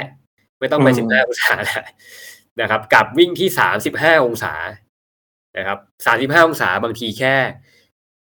ยืดวอร์มก็หัวใจ130แล้วจริงไหมครับอืเพราะฉะนั้นมันอืมันเป็นแค่สิ่งหนึ่งครับ เป็นจุดอ้าง สิ่งหนึ่งเท่านั้นครับ ให้เรารู้ว่าอ๋อร่างกายเรา กำลังมีความเครียดเกิดขึ้นอยู่นะ แต่เราไม่สามารถที่จะใช้มันเป็นจุดอ้างที่ร้อยเปอร์เซ็นได้ครับ อืมนะคงั้รับนในเรื่องอุณหภูมิเอาดิจูดอืมอีกหลายอย่างอืมครับ อย่างงั้นอย่างนี้ถ้าผมเข้าใจถูกไหมอย่างอ่านอร์เวย์เนี่ยเขาว่ายปั่นวิ่งไปด้วย เจาะเลือดไปด้วยเนี่ย เพื่อที่จะดูว่าฉันนะ ยังอยู่ใน endurance zone ฉันซ้อมเป็น endurance สมมุติว่าวันนั้นเขาต้องซ้อม endurance อันอันนี้ใช่อันนี้ครับผมเข้าใจถูกเนาะใช่ครับพี่เก่ง ก็อ๋อออย่างพี่สังเกตไหมครับว่าสิ่งที่ทุกวันนี้มันง่ายเนาะมันมีมันมีเรื่องของโซเชียลเข้ามาอืมทำให้เราศึกษาข้อมูลได้ง่ายขึ้นนะครับอืมเราจะเห็นเลยเลยว่า อย่างเช่นช่อง YouTube เนี่ยของ n o r w e g i a n เนี่ย ที่เขาลงเก็บตัวนะครับ ตาม altitude training ใช่ไหมครับพี่เก่งจะเห็นเลยว่าเขาก็จะต้องมีการรีเช็คว่าสิ่งที่เขาไปวิ่งตรงนั้นเนี่ย มันเกินโซนของเขาหรือเปล่านะครับอืมเพราะว่าสิ่งที่ทำให้ค่า lactate จริงๆ มันเปลี่ยนไป factor อย่างหนึ่งคือเรื่องของ altitude นะครับอืมันมันจะทำให้ครับ lactate บางทีมันมันเปลี่ยนจากค่าของเราในเรื่องของคอ s คอนดิชันอีกนะครับก็จะมีผลเพราะฉะนั้นเขาก็เลยเกิดการต้อง recheck นะครับ เพื่อให้ training zone ของเขามีความแม่นยำที่สุดอืมนะครับอันนี้คือทฤษฎีที่ที่นักกีฬาระดับ world class เขาทำกันนะ แล้วก็ต้องมีตังค์ด้วยนะครับ เพราะว่าเจาะทีนึงก็สวิมแผ่นหนึ่งก็หลายบาทนะครับอ่าซึ่งซึ่งอ่าเมืองไทยเป็นไม่ได้ยากมาก อืม เพราะฉะนั้นสรุปสั้นๆง่าย ๆ คือ lactate วิธีการฝึกซ้อมโดยการใช้เรื่องของ blood lactate เนี่ยหนึ่งคือมันไม่โกหกเราสองก็คือ เราเลิกที่จะแบบกะประมาณอะประมาณอะซ้อมวิ่งประมาณเจ็ดสิบเปอร์เซ็นนะวิ่งประมาณแปดสิบเปอร์เซ็นคือเราเลิกประมาณ เราเรามีตัวเลขเป๊ะๆแน่นอน อันนี้คือสองประโยชน์หลักๆที่ที่มันจะเกิดขึ้นถูกไหมฮะจากการซ้อมแบบแบบประมาณนี้ฮะถูกต้องครับพี่เก่งอืมโอเคใช่ครับใช่อืมอะเดี๋ยวขออนุญาตกลับไปที่เซนต์จอร์จฮะผมแชร์แชร์แชร์สกรีนฮะคืออันนี้ก็จะเป็นกำหนดการการแข่งนะฮะเดี๋ยวอันนี้เนี่ยเราจะเห็นเวลาที่ที่ผมอะ โพสต์ลงไปแชร์แชร์ลงไปนะฮะสตาร์ทฝ่ายชายครับ professional men 6โมงเช้านะฮะ6โมง15นาทีนะครับอ่าคำถามแล้วประเทศไทยกี่โมงนะฮะบวก13เข้าไปฮะเพราะนั้นถ้าวันเสาร์ท่านอะซ้อมเช้า ซ้อมเย็นเสร็จแล้วท่านเปิดเลยฮะ ช่อง Iron Man Now นะครับ Facebook Iron Man Now ท่านดูได้เลยตั้งแต่หนึ่งทุ่มตรงนะฮะอะหนึ่งทุ่มตรงท่านก็เฝ้าหน้าจอแต่คราวนี้เนี่ยการดู Iron Man ต้องบอกทุกท่านไว้ก่อนนะครับ ว่ามันไม่ใช่เหมือนดูบอลนะฮะ คือไม่ใช่ว่าสองชั่วโมงจบ อันนี้เป็นการแข่งที่ค่อนข้างยาวนานมากๆนะฮะ คือให้ท่านเตรียมไว้เลย6ถึง7ชั่วโมง ถ้าท่านจะดูจนจบนะครับ คือ หรืออีกวิธีหนึ่งนะครับ ท่านอาจจะมาดูหลังเที่ยงคืนไปแล้วก็ได้ ซึ่งนักกีฬาโปรฝ่ายชาย โปรฝ่ายหญิงเนี่ยก็อาจน่าจะลงวิ่งแล้วนะฮะแล้วก็เราน่าจะได้รู้นะครับ ได้รู้ผู้ชนะเนี่ยในช่วงตีหนึ่งครึ่งถึงตีสองนะฮะตามเวลาประเทศไทยนะครับ ซึ่งก็จะประมาณนะฮะประมาณในช่วงเวลา บ่ายสองนะครับบ่ายสองบ่ายสามไม่เกินเนี่ยฮะของที่เซนต์จอร์จยูทาห์นะครับ อย่างถ้าเราดูสตาร์ทฝ่ายชาย6โมง15 นาที สตาร์ทฝ่ายหญิง6โมง20 นาทีนะครับ สตาร์ท Physical Challenge 6โมง25 นาที แล้วก็ Age Group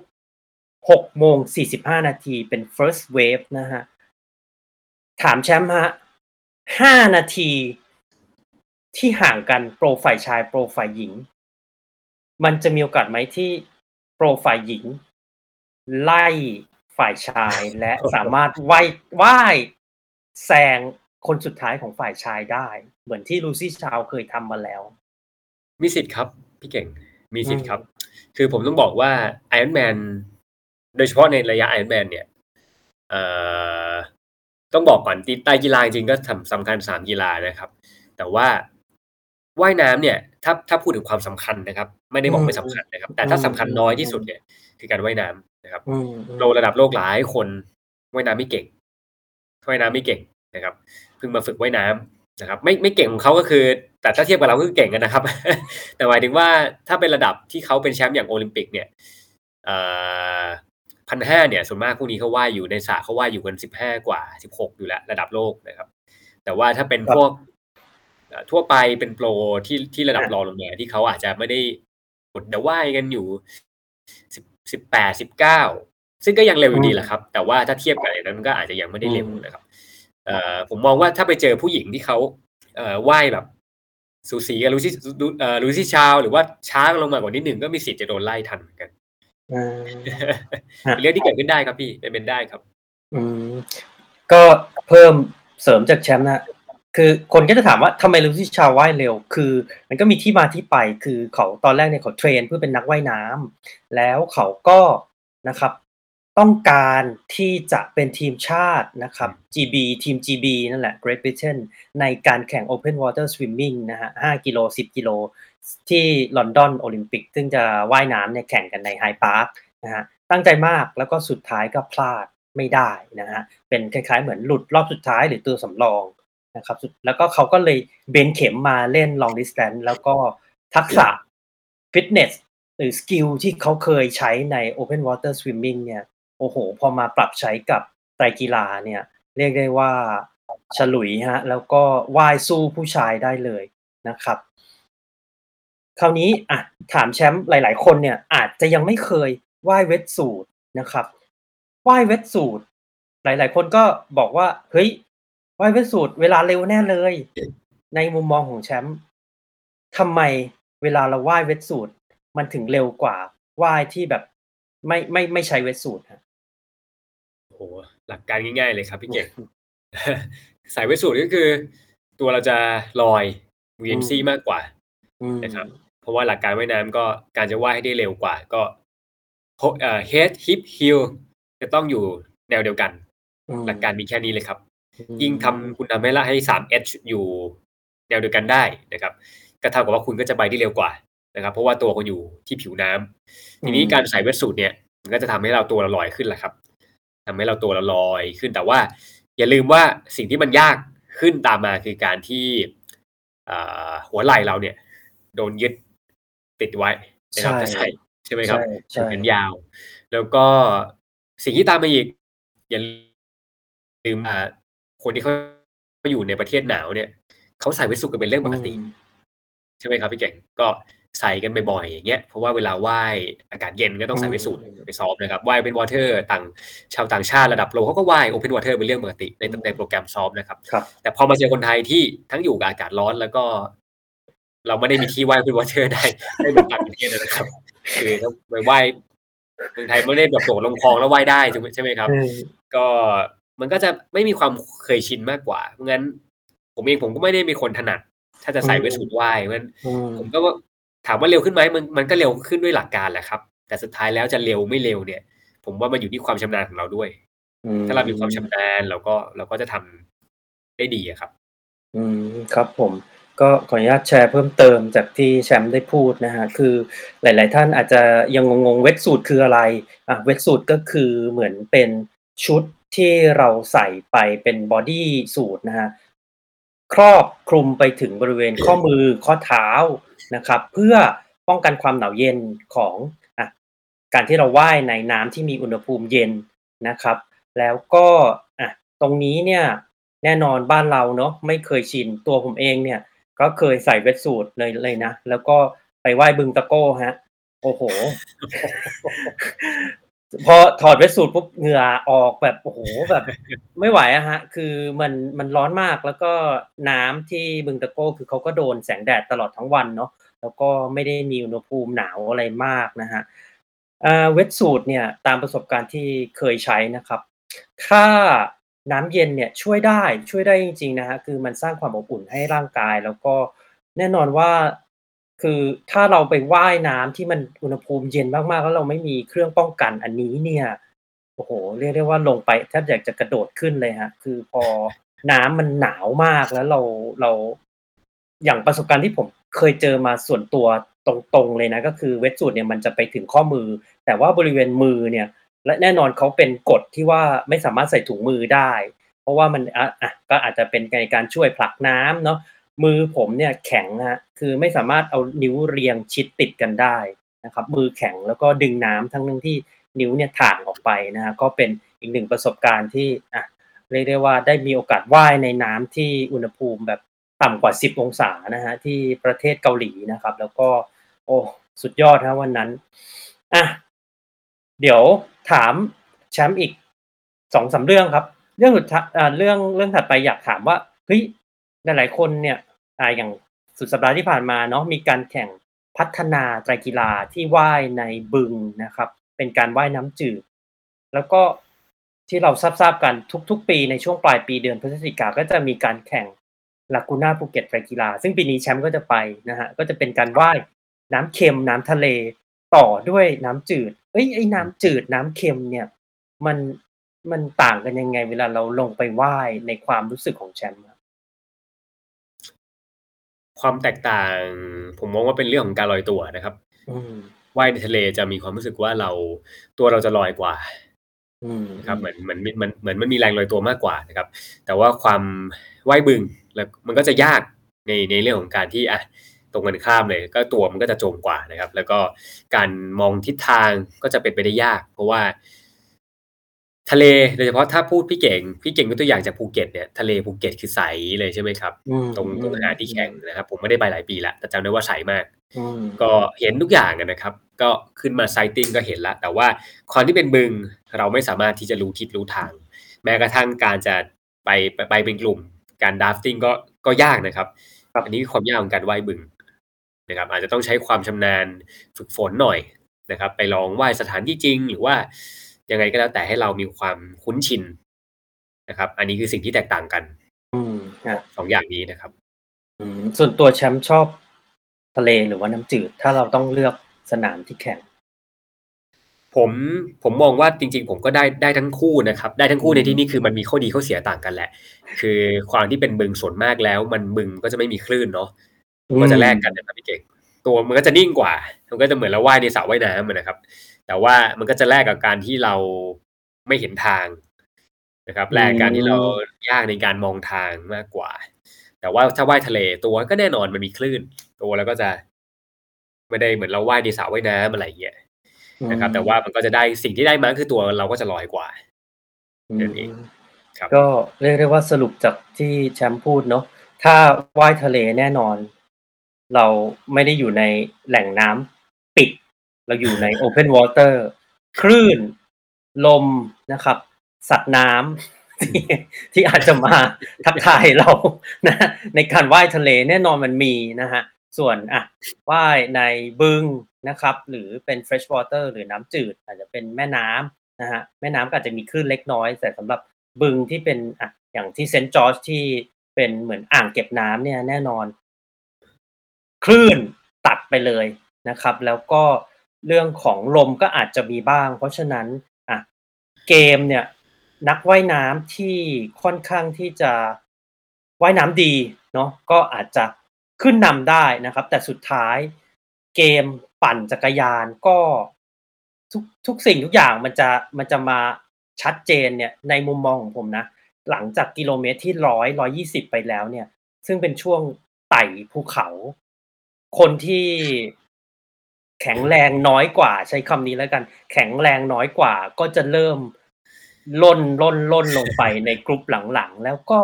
มันจะมาชัดอีกครั้งหนึ่งชัดมากเลยก็คือฮาฟมาราธอนครึ่งหลังนะฮะโอ้เพราะว่าไม่อยากจะคิด ไม่อยากจะคิด เพราะว่าครับพอพอโดนบทจากจักรยานมาแล้วเนี่ยอะแน่นอนมันมีช่วงช่วงดาวฮิลเนอะก็ได้พักนะฮะแต่พอมาวิ่งเนี่ย อะบทรอบแรก บทรอบที่สองในการขึ้นเขาเฮ้ยมันก็ยังพอทนนะฮะแล้วพอบทรอบที่สามรอบที่สี่เนี่ยเฮ้ยมันมันเริ่มมีความรู้สึกที่อ่อนเปลี้ยไปแล้ว ถ้ายังไม่นับเรื่องของ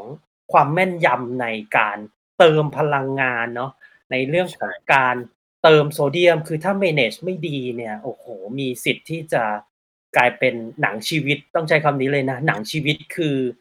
พอในช่วงทางขึ้นเนินเนี่ยเฮ้ยแน่นอนมันทำความเร็วไม่ได้ แล้วพอมีอะเรื่องของตะคิวมา เรื่องของ heat stroke มาจากวิ่งมันอาจจะกลายเป็นเดินก็ได้ นี่ก็คือซีนารีโอที่อาจจะเกิดขึ้นในวันเสาร์นี้นะฮะใน Ironman World Championship นะครับย้ำนะว่า 2021 นะฮะ เป็นการชิงแชมป์โลกของปีที่แล้วนะครับ ซึ่งปีที่แล้วเขาเขาไม่ได้จัดนะฮะเขาตอนแรกเขาจะมาจัดในเดือนกุมภานะครับ ปี 2022 ซึ่งผ่านมาแล้วที่โคนาแต่ว่าอะน่าเสียดายว่าโคนาเนี่ยช่วงช่วงหน้าหนาวนะฮะ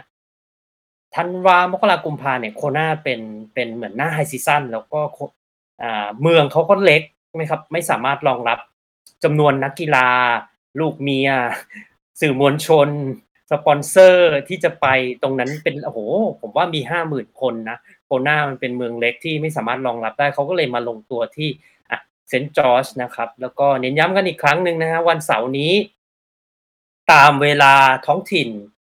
ประเทศไทยนะฮะเอาประเทศไทยแล้วกันก็คือหนึ่งทุ่มนะฮะขอให้ทุกท่านนะครับ ที่เป็นแฟนนักอะแฟนไตรกีฬานะครับ จะพูดว่าแฟนนักไตรกีฬาไม่ใช่ แฟนไตกีฬาแบบชื่นชอบดูไตกีฬาเนาะอะจูนอินกันเข้าไปฮะ Iron Man Now เดี๋ยวผมจะขออนุญาตปิดสกรีนอันนี้แล้วก็แชร์เป็นสกรีน Iron Man Now นะฮะ Iron Man Now ก็เป็นเหมือน Facebook Page นะครับ ที่อยู่บนอ่าอะ Facebook นั่นแหละฮะ พูดพูดเริ่มจะไม่รู้เรื่องแล้วฮะ Iron Man Now บน Facebook Page นะอยู่บน Facebook นะฮะก็เขาจะถ่ายทอดสดกันบนนั้นนะครับ เดี๋ยวนะฮะแป๊บหนึ่งผมปิดอันนี้ก่อน แล้วก็เดี๋ยวจะแชร์ตัวอ่า Facebook Page Iron Man Now นะครับ ก็เข้าไปดูกันได้ฮะ แล้วก็หลาย ๆ ท่านเดี๋ยวนี้ก็เป็นสมาร์ททีวีเนอะก็แชร์ขึ้นสกรีนจอใหญ่เลยฮะ จะได้ดูกันแบบสนุกสนานนะฮะ อะเดี๋ยวกำลังมานะครับ สุดท้ายนี้แชมป์อยากจะฝากอะไรไหมฮะ ในการที่แบบ เฮ้ย สมมุติว่าเราไม่เคยดูไอ r o n แมนมาก่อนเลยแบบ เราอยากดูเนี่ยไอ r o n แมน ชิงแชมป์โลกเนี่ยครั้งนี้เป็นครั้งแรกดูไงให้มันสนุกดียังไงให้สนุกเหรอครับ เออสนุกเหรอครับ พี่เดี๋ยวพี่ก่อนนะ คือความที่มันยาวอะนะครับอืคือผมมเชื่อว่า คือผมว่าอาจจะต้องมีความชอบอยู่บ้างแหละอืมนะครับอืมถ้าอืถ้ามไม่ชอบเลยก็อาจจะดูแล้วมันก็อาจจะยาวนานเกินไปนะครับ แต่ว่าอืมถ้าจะให้แนะนำจริงๆ ว่าจะดูยังไงให้ให้มีความสุขแล้วก็เกิดประโยชน์ก็คือ ลองลองดูแล้วก็ลองลองมาปรับใช้กับตัวเองอะครับอืไม่ได้ไม่ได้หมายความว่าเฉพาะในการมาปรับใช้กับการว่ายน้ำปั่นจักรยานและการวิ่งนะครับอืมผมอืมผมมองในอีกแง่มุมหนึ่งก็คือมองว่า มันเหมือนชีวิตอะครับพี่เหมือนเกมชีวิตนะครับจริงจริงเนาะคือจริงโอ้โหคนเคยแข่งฟูลมาจะเข้าใจคำนี้นะมันเหมือนเกมชีวิตนะครับ ที่เราอืมจะต้องต่อสู้มันไปทีละสเต็ปอืมครับอืมอยู่กับตรงนั้นน่ะอยู่ปัจจุบันนะครับ แล้วไม่ได้สู้กับตัวเองนะ ในระดับโลกอย่างเงี้ยอืมอืมมันก็จะมีสิ่งที่เขาเป็นอุปสรรคนะครับ คู่แข่งสภาพจิตใจต่างๆ ก็ลองมองดูแล้วลองมาปรับคิดตามการใช้ชีวิตแล้วกัน สุดท้ายแล้วอะ เส้นชัยแหละครับ จะทำให้เราแฮปปี้กับสิ่งที่เราทนมา แล้วก็อืมเหนื่อยหน่ายมา แล้วก็อดทนมันกับมันมาครับ มันคือมคุณค่านี่แหละ นะครับ อยากอยากให้มองว่ามันคือ มันคือเสน่ห์ของตากีฬาครับ มองแล้วก็เพลินๆมาเราเราอาจจะไม่ได้มีสมาธิหรอกกับการดูอย่างนั้นแปดเก้าชั่วโมงเนาะใช่ไหมครับพี่เก่งอืมอืมก็ก็ลองดูเป็นช็อตๆแล้วก็ลองมาเรียนรู้ดูว่า เฮ้ยเขามีเทคนิคยังไงในการโฟกัสในการอยู่กับตัวเอง แล้วก็มาปรับใช้กับชีวิตของเราอะไรอย่างเงี้ยครับอืมนะครับ อย่างสนามล่าสุดที่แชมป์แข่งไอแมนโคซูเมลเนี่ย คือพออาจจะหลาย ๆ ท่านก็รู้ว่าเออแชมป์ยางแตกสองรอบเนาะแล้วก็ครับต้อง ใช้สมาธิขั้นสุดในการที่จะกลับมานะฮะในในช่วงที่แบบสมมติว่าแชมป์กลับมาได้แล้วเนี่ย คือเมื่อแบบมันมีความคิดลบเกิดขึ้นอะไรเงี้ยเราจะจบไหมยางจะแตกอีกไหมหรือมันจะเกิดเรื่องไม่ดีขึ้นอีกไหมซึ่งแน่นอนมันเกิดขึ้นอยู่แล้วไอ้ความคิดแบบเนี้ยแชมป์แชมป์จัดการกับไอ้ความคิดอย่างนี้ยังไงฮะบอกตัวเองอย่างเดียวครับ ว่าเรามาไกลขนาดนี้แล้วนะครับ แล้วภาพทุกอย่างที่เราซ้อมไปเนี่ย มันมันวนเข้ามาในหัวนะครับ พี่อืมอืมไม่ใช่ไม่อยากหยุดนะครับมคือ ไม่จบดีกว่าไหมมกับกับเป้าหมายที่เราทำไม่ได้ใช่ไหมครับอืมแต่สุดท้ายแล้ว เรามาถึงขนาดนี้แล้วอะครับ มันคือไอไอรอนแมนแรกของเราด้วยนะครับอืมอืมอืมเราเสียสละเวลา นะครับ ไม่ใช่เราคนเดียวนะครับ พี่เก่งพี่เก่งน่าจะรู้ชีวิตอืมอืมในการซ้อมของผมเองนะครับ เราเป็นพี่น้องกันมันหลายปีนะครับ พี่นะฮะคือเราเราเสียสละแม้กระทั่งเวลากับครอบครัวนะครับอืมไม่ใช่ผมคนเดียวที่เสียสละ ครอบครัวผมเองก็เสียสละ เช่นเดียวกันอืมที่เสียสละให้ผมไปใช้ชีวิตกับการซ้อมนะครับเพราะฉะนั้นไอ้คำว่าเลิกเนี่ยมันมีแวบหนึ่งครับพี่ อืมอืมมีอยู่แล้วโอ้โหคนบ้าคนบออะไรแตกแตกสองครั้ง สุดถ้าไม่มีคนไทยไปด้วยอาจจะไม่เชื่อผมนะครับ เนี่ย ดีๆนะมีคนไทยไปแข่งด้วยกันอืมนะครับอืมอืมแล้วแล้วมันมันไม่ใช่แค่เราไงแล้วพอเราปั่นไปเราเห็นว่าอ๋อมันมีหลายคนด้วยสภาพสนาม ก็ไม่ต้องคิดอะไรมากครับอืมก็มาแล้วก็ทำให้จบอืมเราไม่ได้ทำให้จบ โดยที่ทำไปอย่างนั้นน่ะ แต่ต้องทำให้เต็มที่ครับอืมกับเวลาที่เหลืออยู่แค่นั้นเองครับพี่อืมก็คือพูดแชร์เพิ่มจากของแชมป์เนอะคือ แน่นอนว่า อะ ยิ่งเป็น long distance เนาะเจ็ดสิบจุดสามอยู่กับตัวเองห้าหกเจ็ดชั่วโมง full distance นะครับ แน่นอน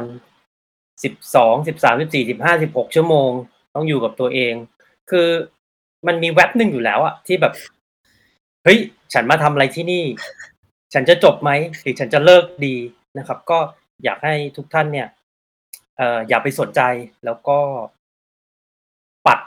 ปัดทิ้งเลย ปัดความคิดนั้นทิ้ง แล้วก็อยู่กับ ถ้าท่านมีโค้ชเนี่ยโค้ชท่านจะให้แผนการแข่งมาอยู่แล้วท่านก็อยู่กับแผนการแข่งที่โค้ชท่านวางไว้ให้นะฮะโฟกัสที่ปัจจุบันนะครับทำณวินาทีนั้นนะทำให้มันดีที่สุดนะฮะอะโค้ชท่านอาจจะให้มาเป็นเหมือนบล็อก อาจจะอะทีละสิบกิโล สมมุติว่าท่านยังแตกไปสองครั้งเหมือนแชมป์นะแล้วก็ ผ่านพ้นครึ่งทางไปแล้วนะครับ อะอยู่ที่กิโลเมตรที่หกสิบถึงเจ็ดสิบอะเสริมจากที่แชมป์พูดก็คือ ในกิโลเมตรที่หกสิบถึงเจ็ดสิบอะโอเค เกิดความคิดที่ไม่ดีเกิดขึ้น ท่านปัดทิ้งนะครับ แล้วก็ทำตามแผนที่โค้ชวางไว้ให้ วัดต้องอยู่ที่เท่าไหร่ รอบขาควรจะอยู่ที่เท่าไหร่ แล้วก็นูทริชั่นที่ท่านจะต้องเติมมันควรจะเติมไปตอนไหนนะฮะก็ ที่ผมอยากจะเสริมแชมป์ก็ประมาณนี้นะครับผม ก็วันนี้ขอบคุณนะฮะแชมป์ที่สลับเวลาเข้ามาให้ความคิดเห็นทัศนะในการแข่ง Ironman World Championship นะครับ ก็ช่วงนี้งานไตรกีฬาในประเทศไทยก็เริ่มเริ่มที่จะกลับมานะก็สุดสัปดาห์ที่ผ่านมาก็พัฒนานะครับ เป็น Triathlon Festival แล้วก็กลางเดือนพฤษภาคมนะก็เป็น โรโบแมนนะฮะแล้วก็ทั้งนี้ทั้งนั้นก็ไตรเดสก็ยังมีนะครับในทุกๆเดือนแล้วก็มีเป็น3 in 1 Triathlon นะฮะที่พัฒนาก็คือเป็น Triathlon Duathlon Aquathlon นะครับในช่วงเวลาเสาร์อาทิตย์นะฮะอะท่านสนใจท่านก็ลองเข้าไปนะครับ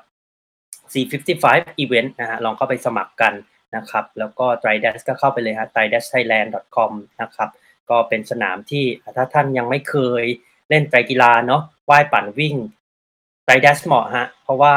ท่านไม่ต้อง Open Water ครับ ท่านว่ายในสระว่ายไม่ไหว ท่านก็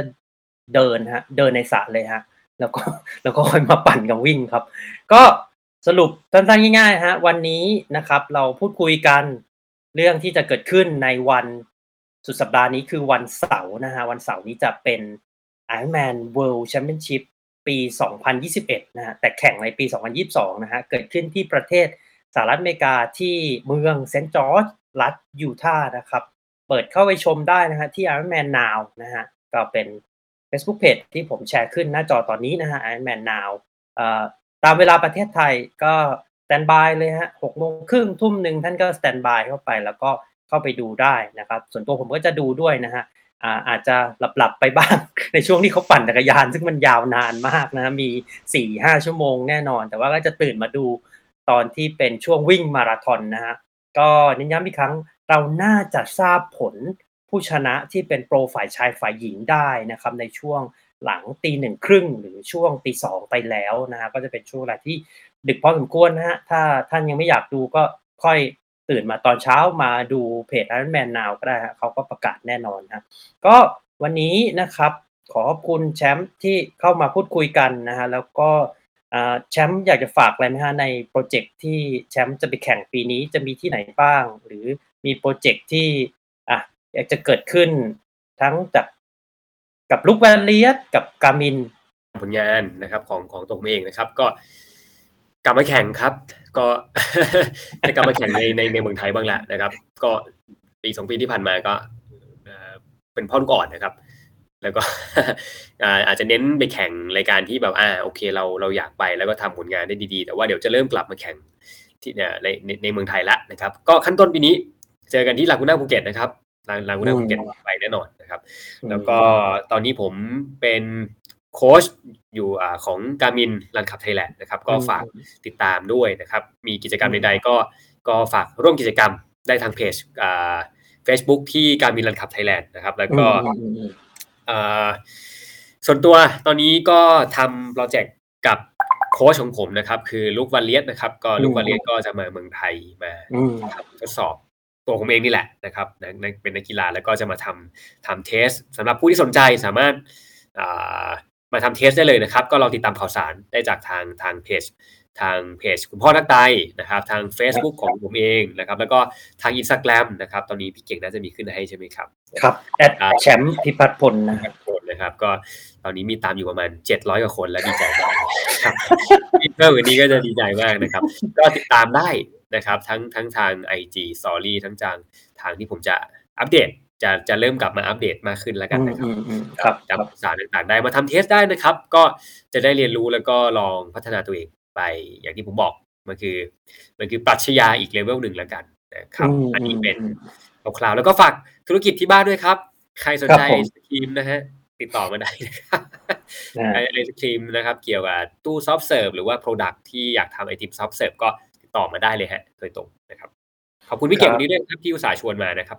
ครับขอบพระคุณครับแชมป์แล้วเจอกันครับสวัสดีครับโอเคครับพี่สวัสดีครับสวัสดีทุกคนครับสวัสดีครับ Hi everyone my name is TC I'm an age group triathlete and runner also an Ironman U and training peak level 2 coach my focus are to create useful content and help triathlete and runner to achieve their very best in race and life. So today you're with me, TC. Once again, we would like, uh, sorry, I would like to talk about the upcoming very very important event in St. George, Utah. It's 2021 Ironman World Championship. You may have a little bit of wonder or doubt that am I say it correctly? It's 2021. Yes, it's 2021 Ironman World Championship. The reason that Ironman used 2021 is because we all knew that during 2020 and 2021 there is no World Championship, Ironman World Championship, and actually Ironman planned to hold a race on February at Kona, Hawaii in 2022, but according to the tourist season in Kona and the size of the the city and the capacity that the town can handle all the population all the tourists. So Kona is not the perfect city or town to hold the world class event or maybe the big event like Ironman World Championship. So they moved to St. George, Utah. Uh, St. George is situated in southwest of Utah and it's quite different in terms of uh, weather, the landscape, and the humidity. So we will talk about all of them later in the show. So it's gonna be on this Saturday, May 7, 2022, but it's 2021 Ironman World Championship. In this show, I'm gonna discuss with you about race course, athlete who gonna race on this Saturday, pro male, pro female, race day scenario that likely to happen and my prediction of the male and female pro who finish on the podium so let's start about the race course once we look and compare race course at Kona and race course at St. George we can point in some different. Let's start with swim course. The swim course of Ironman World Championship at Kona. Of course it's the same distance. It's 3.8 kilometers or 2.4 mile but it's in the open water sea water and less turn. Uh, you start on Kailua Bay and then you swim out of the bay, turn left, and then turn right, and then back to the bay. So just only two turn and in the swim water and the temperature of the water it's quite high as you can always notice that every year wetsuit is not access is not necessary. And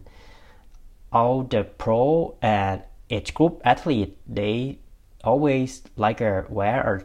tri suit and then wear a speed suit on top of the tri suit so uh, that is the difference of the swim course. Uh, if we look at st george utah swim course just wait a minute so we can see that they have uh, a little bit of different start from the turn. So you start on you start in the reservoir uh, Sand Hollow and then you swim around 870 meters. Turn right and then swim around 1200 meters and then turn left for 75 meter and turn right again and then turn left and back to transition. So they have four turn and it's not sea water it's fresh water. Of course the distance is the same it's 2.4 mile and 3.8 kilometers but consider the condition of water in terms of water temperature uh, the wind and of course the the nature of the water. So the temperature in my opinion all the pro and age group athlete really have to put the wetsuit on and swim so the buoyancy will help the athlete swim easier and save a bit more energy to use for the bike course so that is my opinion about swim course of St. George and Kona. So let's look at the bike course. All right. Bike course, yes, of course. For Ironman distance, you ride 180 kilometers or 112 mile. All right. So at Kona, it's of course the temperature the ambient air temperature and the humidity is quite different from st george at kona you will face some kind of hot and humid weather. Not to mention the wind the legendary wind of kona but in st george overall you start riding from Sand Hollow Lodge, the reservoir, and then you ride to the famous Snow Canyon, and then they have a big loop and small loop. But I think the big difference from the Kona course is the total elevation gain because for the whole course you gain around 2248 meters it's quite a lot and it's big number but once you look at Kona you gain around 1772 meters but the wind it's have lots of wind because you ride oh almost off the course along the coast so you will face some kind of uh, the sea, wind which come from the sea right so this is the factor that you have to consider if you're gonna race at Kona and St. George so the type of the athlete that I think is gonna do well in St. George uh, if we look at the course I think the small athlete will ride better and I mean because the elevation gain you you gain a lot of meter or feet so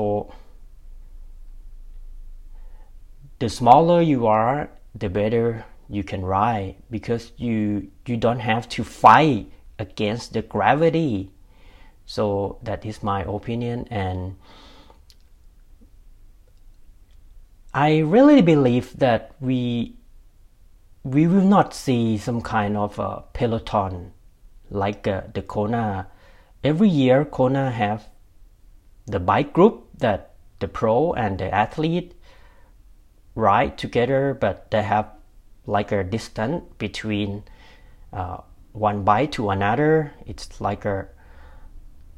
for the pro, I think it's 20 meters, but for the age group, I think it's 12 to 15 meters between the bite all right so because of the uphill cost I think the uphill cost will create some gap in both pro and age group. All right, so that is the bike cost in St. George and Kona. And once we look at the run cost wow. Uh, I mean, in Kona, you will face once again with wind, hot condition, and humid condition. Uh, total elevation gain in Kona run course is around 300 meters. Uh, not a big difference of the total elevation gain at St. George run course. Elevation gain for run course at St. George is around 400 meters. Okay. But I mean, the condition can help athlete both pro and age group to run to have a better run because once you look at the weather forecast in Kona it's around if you rest in October it's around 30 35 degrees Celsius but if you rest in St. George in May so minimum of temperature is around 12 to 15 degrees Celsius but and maximum is around uh, 25 26 so it's it's quite suitable for people who come from Europe or northern hemisphere because they accustomed to cool and dry and probably they accustomed to dry heat weather. So i think for athlete both pro and age group they can have a like a better time in st george but it's only in the condition that they can manage their energy well during the bike right? Okay so we look at the run course 42.2 kilometers or 26.2 mile you run two loop you start from st george city and then run to the snow canyon parkway and then you have like a small loop. Uh, if you look at the elevation chart you run up and down hill for four times during the course. So mm, i think the most difficult part is to run uphill after you pass the 21k because once you pass that point your body and your mind is very fatigued and you have to handle both of it body and mind carefully and refill, rehydrate carefully so you can finish the race. Okay, that is the race course detail of both St. George and So let's look at the athlete. Right, let's look at start of pro women first. Uh, this is from try 247.com which post on April 22nd okay it might not the most update but uh, I will tell you about who's gonna race and the likely race day scenario and the prediction my prediction so if we look at the pro list the start list of pro women we can see that uh, they have some name actually many names that could win the event like uh, Annie Hawk, Daniela Leaf, Heather Jackson, Lisa Norden. Uh, so, for my opinion, I think once Lucy Chow withdraw from the race and the latest news is Lola Phillips had a COVID so she cannot travel to US and race. So the person who raced strongly during the buy and the run is likely to win the race so I think my bet would be on Annie Hawk and Daniela Leaf for the pro woman, which uh, another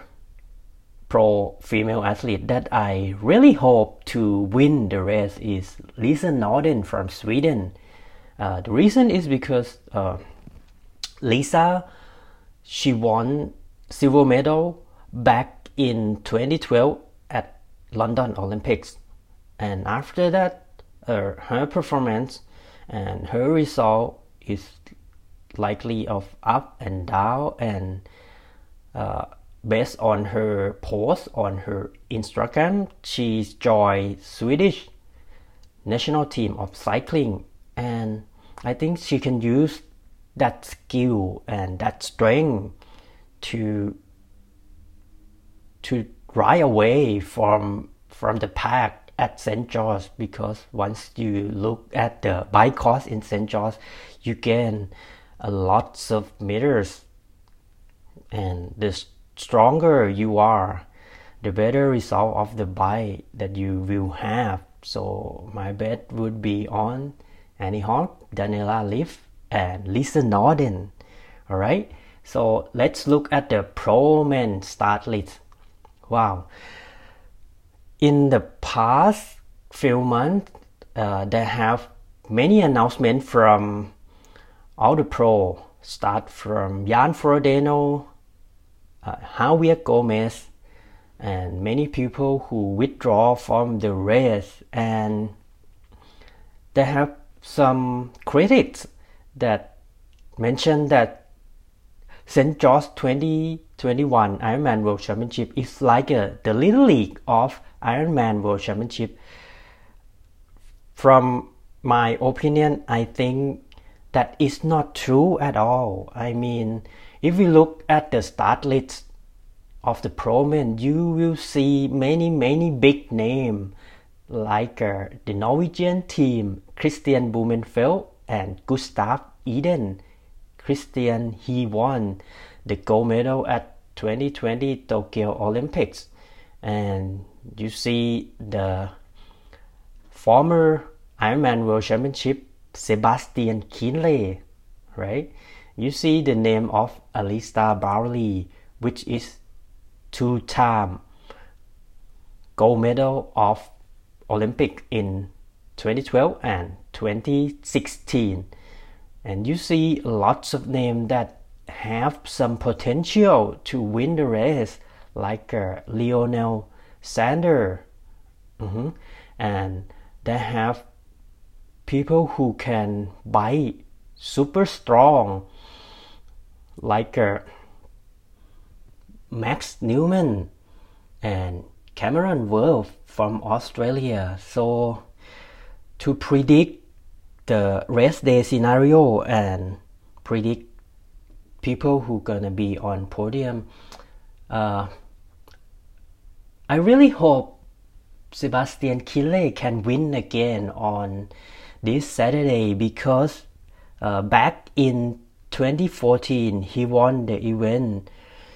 and he dominated that event. Uh, and it's quite a long time since 2014. Now it's like a eight year, and he has like a very consistent result in Ironman field, in Ironman world event field. So I really believe that he has some potential to win it again because he hungry to win it again and he motivated to to repeat his performance of 2014. Another person that I think uh, he he really motivated to win is Alista Bowley because he proved himself in a short course like the Olympics in London and Rio de Janeiro, Brazil. So there is no question that Alista is the best athlete in short course, but they have some they still have some question about him racing long course. And yes, of course, he won so many events in both 70.3 and Ironman full distance event, but uh, in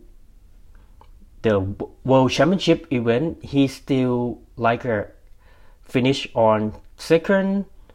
third, and he still never won World Championship. So I think he he he would like to have that title after his name in his CV. So I think he's he gonna push during the bike and of course during the run because uh, he just come back from his injury and he has uh, a good recovery, a good training, and maybe he gonna perform well and prove himself once again in this Saturday. All right. Another two person that I would like to uh, explain more is Christian Blumenfeld and Gustav Eden. These these two person, uh, they come from Norway. Uh, if you look at his social media, both Christian and Gustav, you will see that they train scientifically, like uh, they use the blood lactate threshold method to to determine his training zone, his racing zone.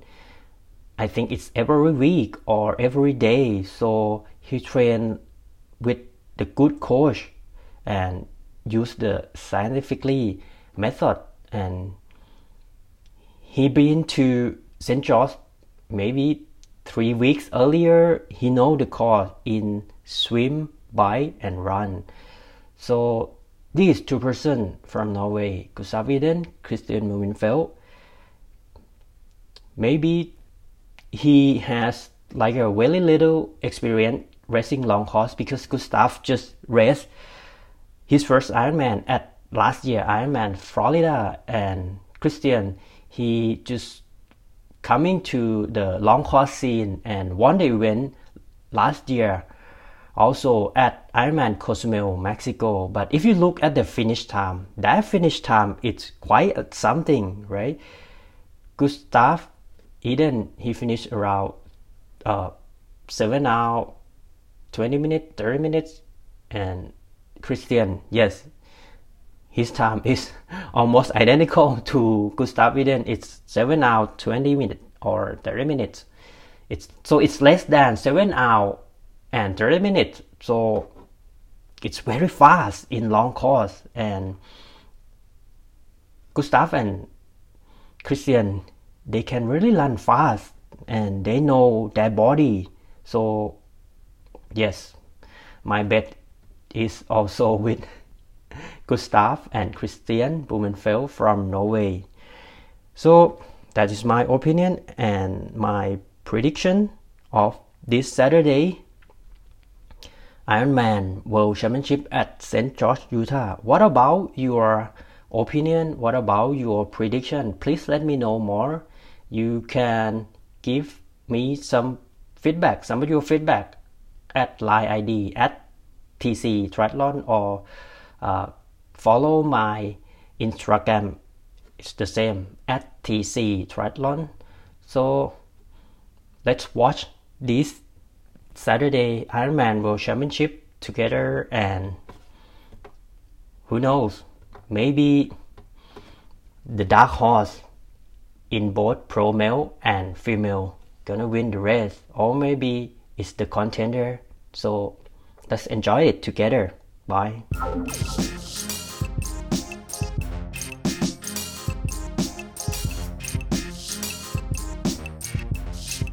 หากคุณมีนักวิ่ง นักไตรกีฬา หรือผู้ที่อยู่ในวงการ endurance sport ไม่ว่าจะเป็นชาวไทยหรือชาวต่างชาติ ที่คุณอยากรู้จัก หรือมีหัวข้อที่คุณอยากให้เราพูดถึง คุณสามารถแนะนำรายการได้ที่อีเมล info at tc triathlon com หรือทักไลน์เรามาได้ที่ Line ID at tc triathlon